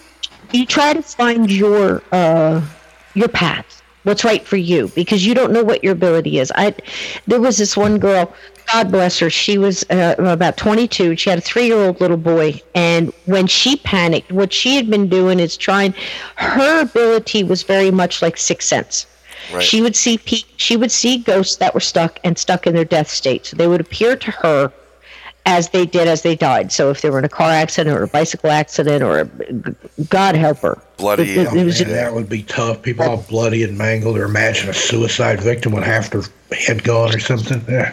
oh, gosh, she tried everything. Bless her heart, she tried drugs to knock herself out to go to sleep, and I see this a lot. She didn't know who to turn to. She couldn't talk to her parents. Uh, it- it- she was just in a state. And by the time her child um, started getting older, he's seeing them. Say Right. that's she said I got to do something. So she went to, to just to get him, and um, she went about it kind of like I said, and she got into with some people, and I have a lot of friends who are. Um, uh, into Wicca, I think it's a wonderful, misunderstood uh, spiritual path, and you know, and and you can go off on the you know wrong way, but they take a lot of uh, the flack. You know, I mean, it's just it's voodoo. Voodoo does too. I have a lot of friends who, who do voodoo, and um, and uh, just the kindest, wonderful people. But they're into the natural things and things like that. It's very much like Native American if you just take all the stigma out of it. So anyway. She comes to one of my classes. She goes, I know why I took this class now. I forgot you know how to do this. She goes, I feel like I'm supposed to talk to you. And she tells me this story. She says, Well, we're kind of in a bind because what I wanted to do was to show her how to shut this off, how to seal her off and shut this ability down. So she's not seeing this all the time, and she can teach the little boy how to do it too. She said, I know some of it, but I brought her to a friend of mine who knows a lot more about, you know, energies and things like that. And I'm like, okay. And okay. She goes, so I asked her, I invited her over to this lady's house, and I said, okay, now I know where the problem is. And she goes, how do you know what happened? I said, well, I know what happened. I said, You have ability. She has ability. This girl has ability. I said, How long, how far did she get from the car to the front porch? Did she make it to the front porch? And she says, No, she didn't. I said, I got to feel. Because now, what people don't realize is now you've got these people that are all putting off this light. And if you've ever lived in the country or you have some, you know, woods around you and you turn on your back porch light, how long does it take for the bugs to get to that light bulb. Instantaneous. yeah. And kind of what it's like. Now you've got this girl. It's basically it turned into a little mini like UN meeting because. Yep. but she couldn't. She she didn't know how to talk to them. She didn't know what to say. She was, just, uh, you know, like just all rattled, and who wouldn't be? So she can see them and she can hear them, but they're talking up on some of her talk uh, are very agitated, talking on that higher frequency really quick, you know, in her face and out of her face and coming at her. And the one lady knows how to control it, but doesn't know how to talk or how to deal with the ghost. And the other lady's in between, and she's trying. So it's like mm-hmm. having yeah. everybody's along the way. And during this time, now this is why I get involved. This is because my heart goes out to the girl who doesn't know how to control this, and by God, let's get her some help to help. You know, of course, the child as well. And I love the women for trying to help, but they didn't realize what they were bringing together there. They didn't prepare good for it, but it's just they didn't know. My heart goes out to this guy and the lady that showed up. And I said, okay, so tell me what exactly happened here and where do you need me? And she says, okay, well, there was this one lady. She was a little calmer. She was a ghost, and she was wandering coming out of the woods towards us. And she was around from around the 1820s, and she was looking for her children. She was calmer, and we spoke to the ghost through her and told her you know, the time that she was in and that her children were probably on the other side. We talked to him a little bit and we calmed her down and she decided that she was she was going to go away. I don't think she crossed, she just went away. Um, next one was a younger man, very erratic, very out of control, very angry, extremely pissed off. Right. Uh, typical accident ghost. He, it's seeing they could they could break down the fact that this guy was in a car accident, uh, excuse me, a motorcycle accident, a couple miles up the road, and was drawn to them. I guess you know they saw the light, so come shooting over. He's screaming. He's screaming at her, telling her all this stuff. You got to tell him. You got to tell her. You got to tell her I had the ring. You got to tell her I had the ring. And he's screaming all this stuff and repeating it over and over again. And I could just imagine what all this looked like. And it seemed to me that they got him to calm down by having her tell him, yes, they would tell her that he was going to see a ring. What is her name? Her name is Maggie, whatever it was. And I'm like, wait a minute, what's going on now? the guy had bought a ring. He's going to ask his girl to marry him. He gets in a motorcycle accident. He gets T-boned, killed. Ooh he's there. This has happened in like 1950s ish, from what I gather. Um, when he was in the accident, somebody, either a passerby or somebody that came to collect the body or somewhere along the line, stole the ring. Uh-huh. That him, and he didn't go across because he wanted to get the ring back. They promised this guy that they would tell his girlfriend that he was coming to ask her to marry him and wanted her to know. And they promised this without getting the full name, without getting anything. And I said, oh my gosh. Yep. So now I got to go back and talk to this guy. You can't just promise. These go. Did you see what I'm saying? Yeah. Now you, what have you done? It just keeps the door open and it keeps the cycle going. Exactly. So that's that's that's something that agi- you know they kind of get space. So now you got to break all this stuff. Okay, what if what does everybody need? Okay, where's this place? I got to go here and I got to find this guy. We got to Yeah. sit down. We got to, you know, you got and it's like therapy and it's like negotiating and it's like, you know, what what state of mind is he in? Obviously, he's agitated and crazy and angry, and that happens a lot. You know, I mean, people think that, you know, okay, well, he's throwing things in the kitchen. Well, maybe that's all they can do. And then you got ghosts on the other hand Right. that might come in and sit down and have a full on conversation with you. oh yeah. So, the rule book on that. you, you know it's it's pretty interesting because I have the young I have daughters, and both of them see things. And what's what's great, uh, what I love about when when when you experience these things or you have this uh, and and those naysayers like my wife at one point like oh you're crazy whatever, but I love it when they witness it as well. Um, you were just saying it again, like you're turning on your back porch light. Little little kids, girls specifically, uh, especially up until they they start cycling, um, are beacons of light in a sea of darkness. And apparently, my daughter, somebody just appeared, saw her light, and came and appeared in the apartment. And it actually, she saw it when my wife was helping her with homework in, in the outside area, um, and they both looked to the corner. And she looked back, and she's learning to handle it a little bit better. But she goes, "Did you see that?" And she says, "My wife's like, see what, honey?" She goes, "Did you see that?" And she says, "What did you see?" She goes, "The man." Now my wife tells me later on she sees the, this person. Um, she didn't react very well, my daughter, but you know she stayed a little bit calm because mom was there. I just talked to our psychic about it, and apparently this guy appears out of nowhere. She goes, he, just appeared because he saw your daughter at you know the light, the beacon, and went to it. That's it.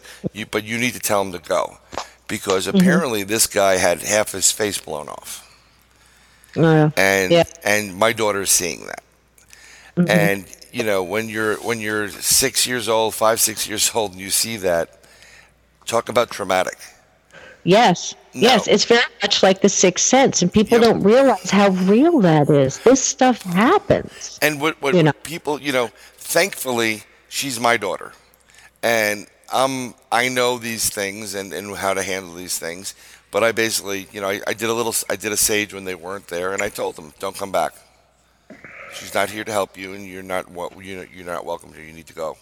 And she's never seen him again. But it does once you once you once you are a beacon for these things be it as a little kid or even as a psychic it, it's you know some people they call it a gift. And and I just I laugh at that comment because it's not a gift. When I'm I'm very empathic and it is probably the worst gift you could ever have because mm-hmm. you just feel like crap all the time feel it. You feel it, and Steve, Steve does too. And and mm-hmm. I'm, I'm telling you, that's why I'm not a mall person. I'm not a. I It's- pick up all stuff, and it just and, and sometimes it takes weeks. You know, like I tell you, when I go out a field on Gettysburg or whatever, it, that, it takes weeks, and that's why I said, you know, Amy Allan and stuff like that. Yeah, it's really cool to watch and everything else, but you don't realize what that girl goes through. It might take her days upon days. I mean, some sometimes her in the hospital. to recuperate. you know Yes. Not just the dead, but the living. Right. I can go into Yes. the nursing home, Oh, and yes. everybody in there, their whatever's inside them is trying to pull something off of me. They don't even know they're doing it. They're not Right. aware of it.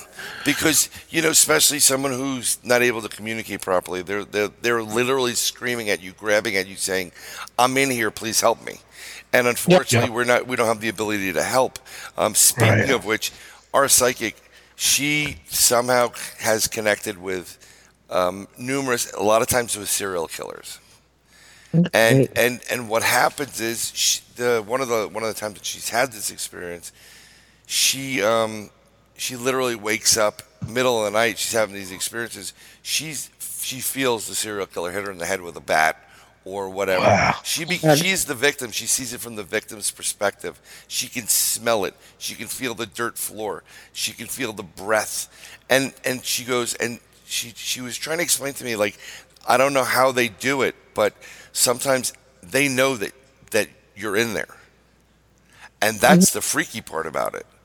When you when mm-hmm. you're dealing with someone who's like a mass murderer or a serial killer, and they're doing their bidding, but somehow you you connect on a psychic level.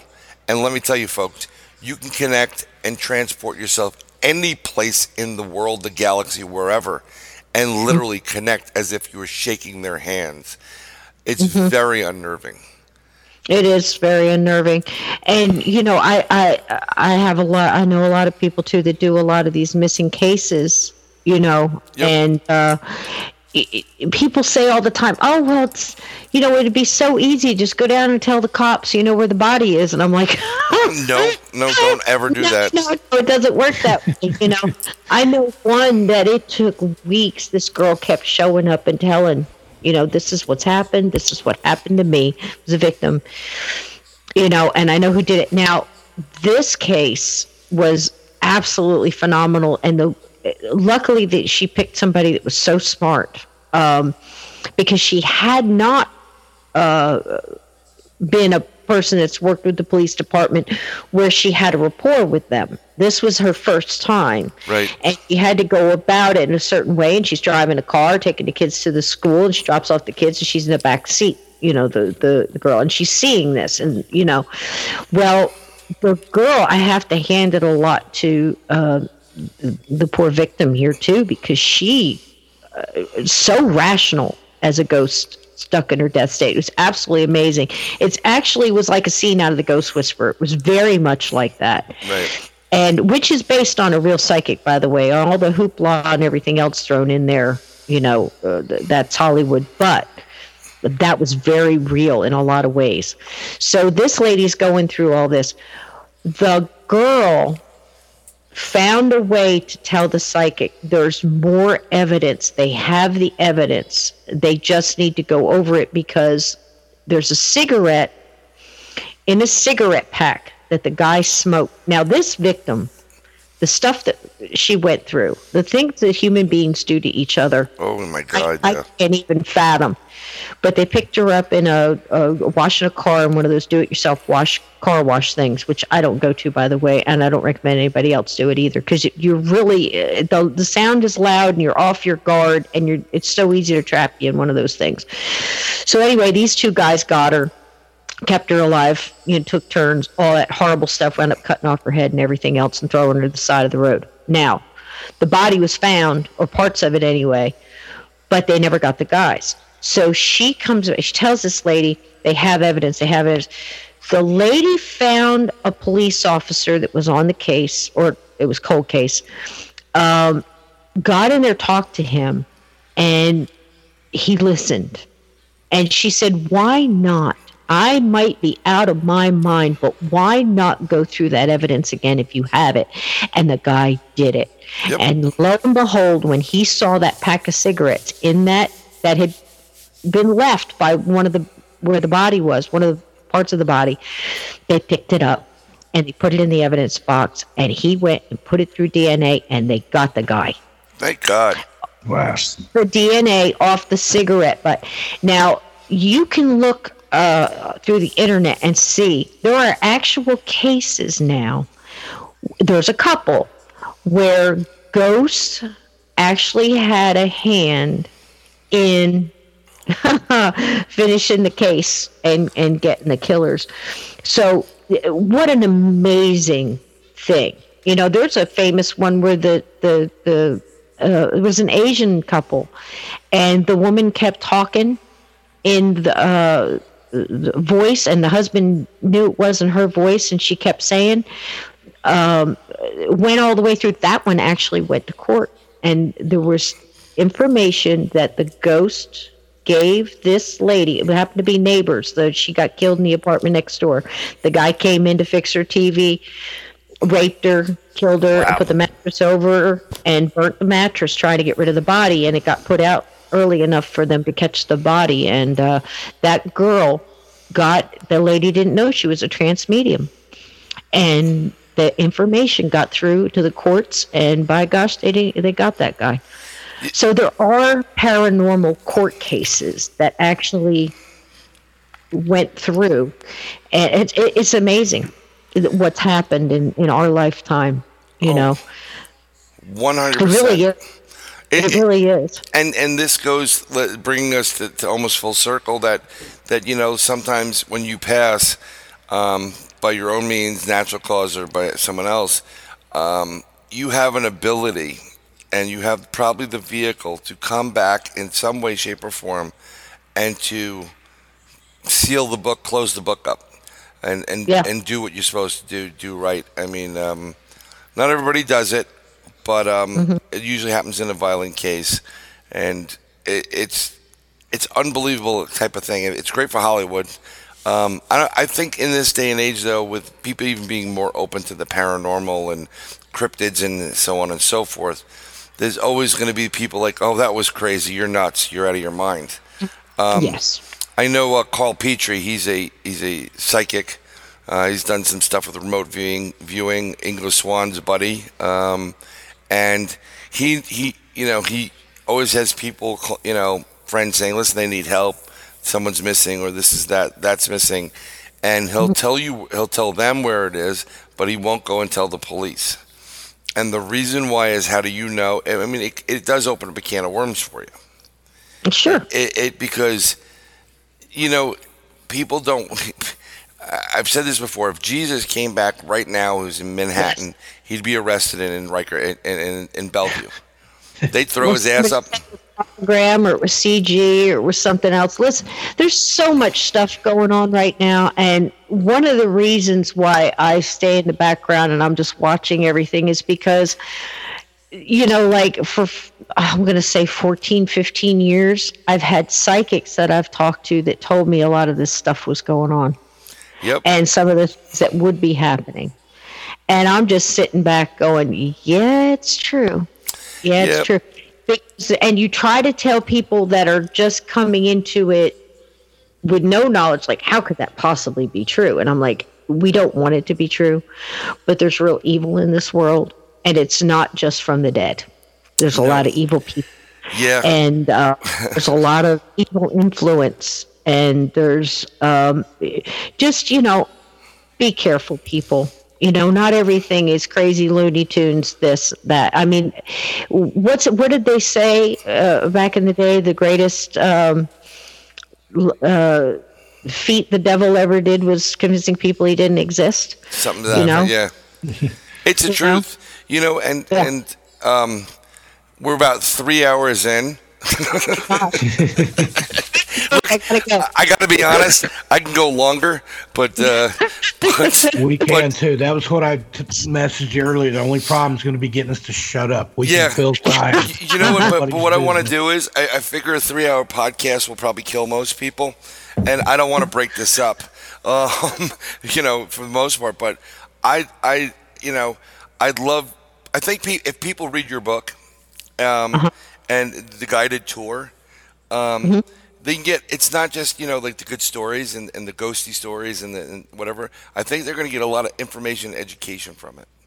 And they're going to be able to take away from that a lot of meaning that's between the lines and what we've been discussing tonight with that you know? And i, I think that's important. Um, so the first thing i want to do is i want to one i want to say i want to invite both you back to discuss together i think we should have a, this a round table we need more people um, and we need some more drinks and we should do it on a, a yeah. time when like a like no one has to really get up the next day Yeah. yeah, it's, Um, it's late for you guys. It's almost one in the morning yeah it's in your time zone. Yeah, and, and when you have a six-year-old, a seven-year-old, and an eleven-year-old, it's it's going to be fun tomorrow. Uh, Daddy's going to be a little cranky.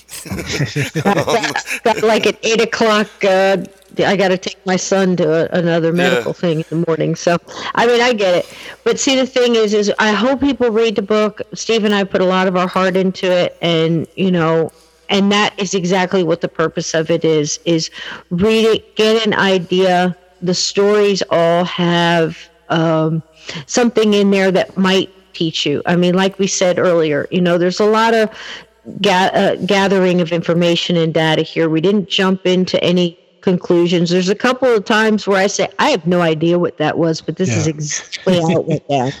And there's You know? something in there for everybody. There's chills, there's feels, there's you know, you'll laugh, you'll cry, you'll poop your pants. You know, there's a little bit of everything in there. There's quite a bit of that. You know, and that, that's good. We're, Like it. so uh, it's available on Amazon.com. Amazon Kindle, just put in Cisco Murdoch. Usually that's the quickest way. Then put, you know, it's a long title. So, Coming and- soon in paperback. Yes, yes, we are getting the paperback. It's being edited and cross-referenced right now. So, we're trying to get that. That's our intent. It's, it's, we kept it really inexpensive. You know, we just want people to get it. So right now it's ebook. Uh, we are all children in the wilderness of the afterlife, a guided tour through a haunted life, and I, we hope you enjoy it. And also, you can hear Steve and I. Often, Steve is my co-host on Journey Through the Gate, uh, Paranormal Portal podcast, and that's on all the podcast uh, podcatchers. We're up to like maybe like 40 episodes now. We've got some really great people on there and some really good stories. I try to keep it light, like Brian says. Um, you know, but but we get into some pretty deep subjects, and I think it's uh, I'm really enjoying it, and I love having Steve on, and we have a ball. Yeah, there's Steve? some great shows. So every one of them's a winner. And then we've been on a lot of other shows too as guests. You can type Cisco Murdoch, Steve Stockton into YouTube, and there's like probably 30 or 40 shows that'll pop up. And uh, my books, as always, uh, they're also available on uh, Amazon.com. Strange Things in the Wood. More Strange Things in the Woods. Those are two volumes of stories that I collected. And then when I talked about my books, people would always say, well, well what about your experiences? So then there's My Strange World, which is an autobiographical book of some of my personal experiences. And then I'm currently working on a book about uh, mysteries, myths, and mayhem in the Great Smoky Mountains, and a book of pure ghost stories. Uh, those are coming hopefully in spring of this year.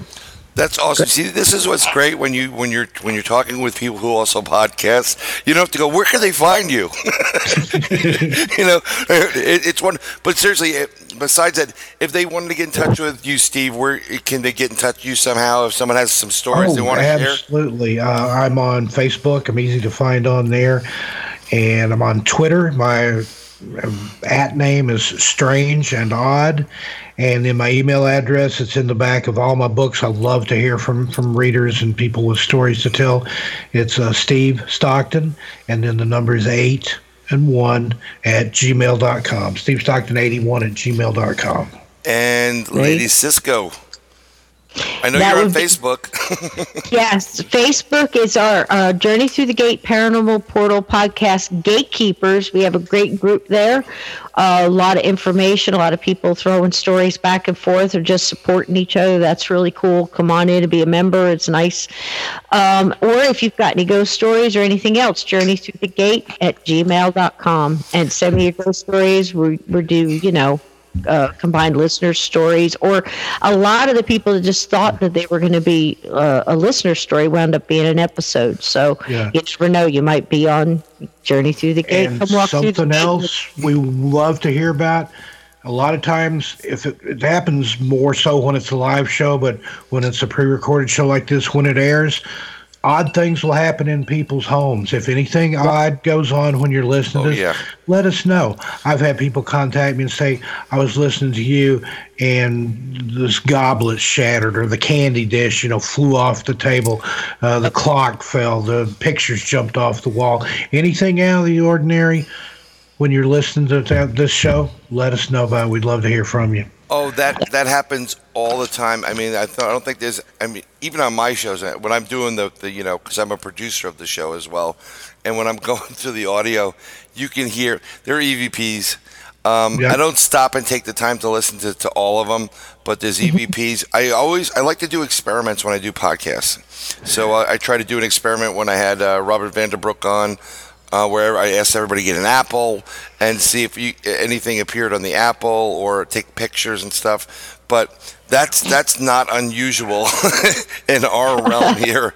I've Um, had that happen. Like I, I do a show with somebody, and then afterwards, you know, when we're doing the the wind down, they say, "Well, who was that?" I kept hearing somebody whispering in the background. Was somebody telling you what to say? I'm like, I'm here with my dog, and my dog is asleep. So no, whatever you heard, Well- if it wasn't on your end, it was something you know here close to my microphone. But yeah, I've I've heard things that weren't. I've heard things fall and things that you know that there was nothing here and supposedly wasn't on Yep. the other end. So It's really Who knows? funny, actually. If you listen to the last podcast I did with Justin Rimmel, thank you, Cisco, because that wouldn't have happened. When, you know, Justin Justin got off before I can get all his details.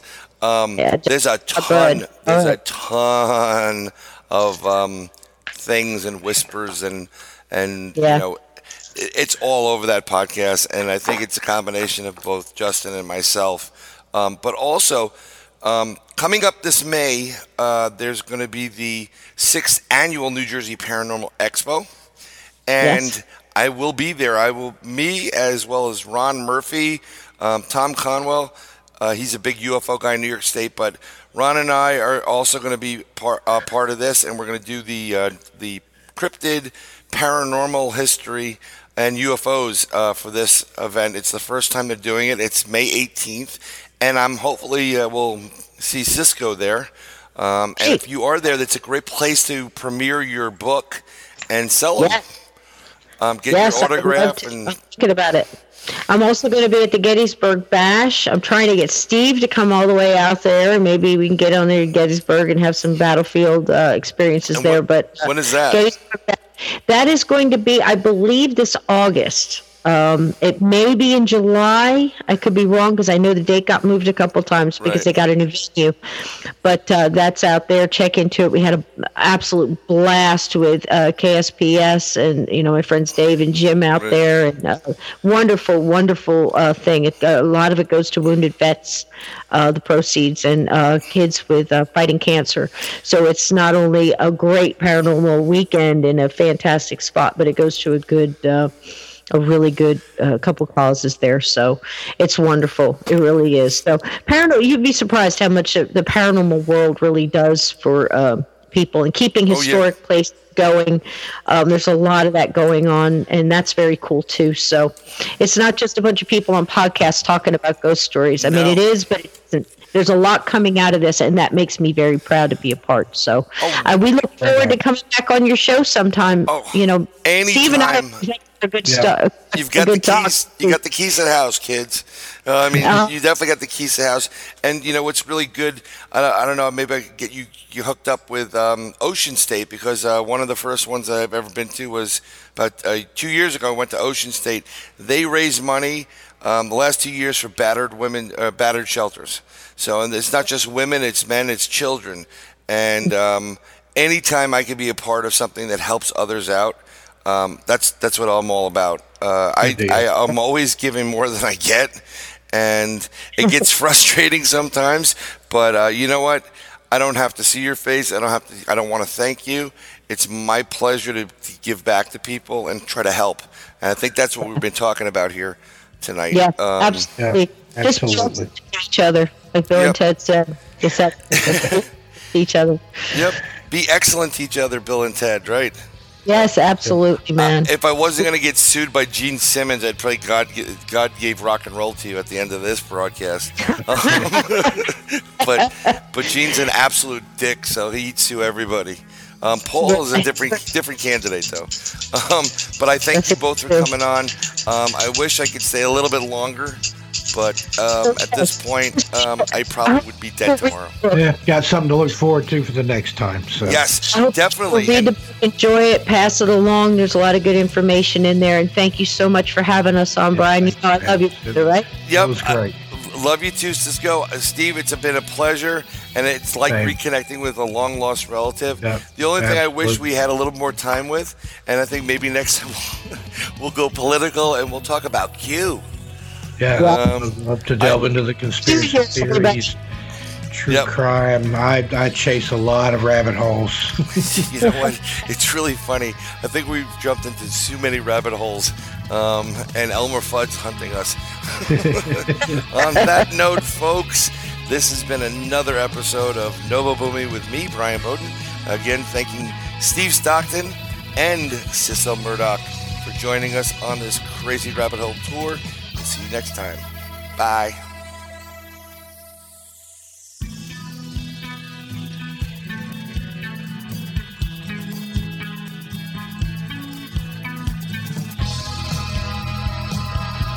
Hey Hey, this is Brian Bowden. I want to extend a deep thanks to Purple Planet. You guys rock. You're listening to Nobo Boomy, where we explore deep inside the Goblin universe. The opinions expressed on Nobo Boomy are of that of the host and his guests.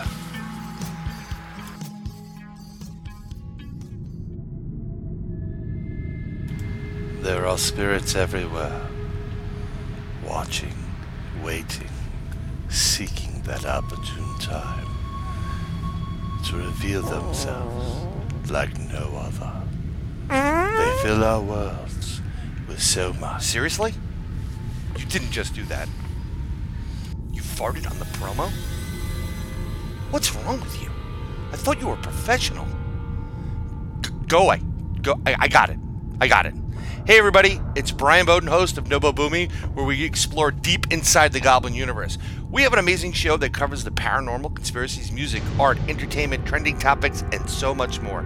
Please join us by subscribing to the show on Podbean at InsideTheGoblinUniverse.podbean.com, on iTunes, Google Play, Spotify, Stitcher, TuneIn, and everywhere you find podcasts. It's an informative, fun, and overall entertaining good time, and uh, we'll keep the gas to ourselves. Why don't you burp next time? Somebody get me Brian Anderson.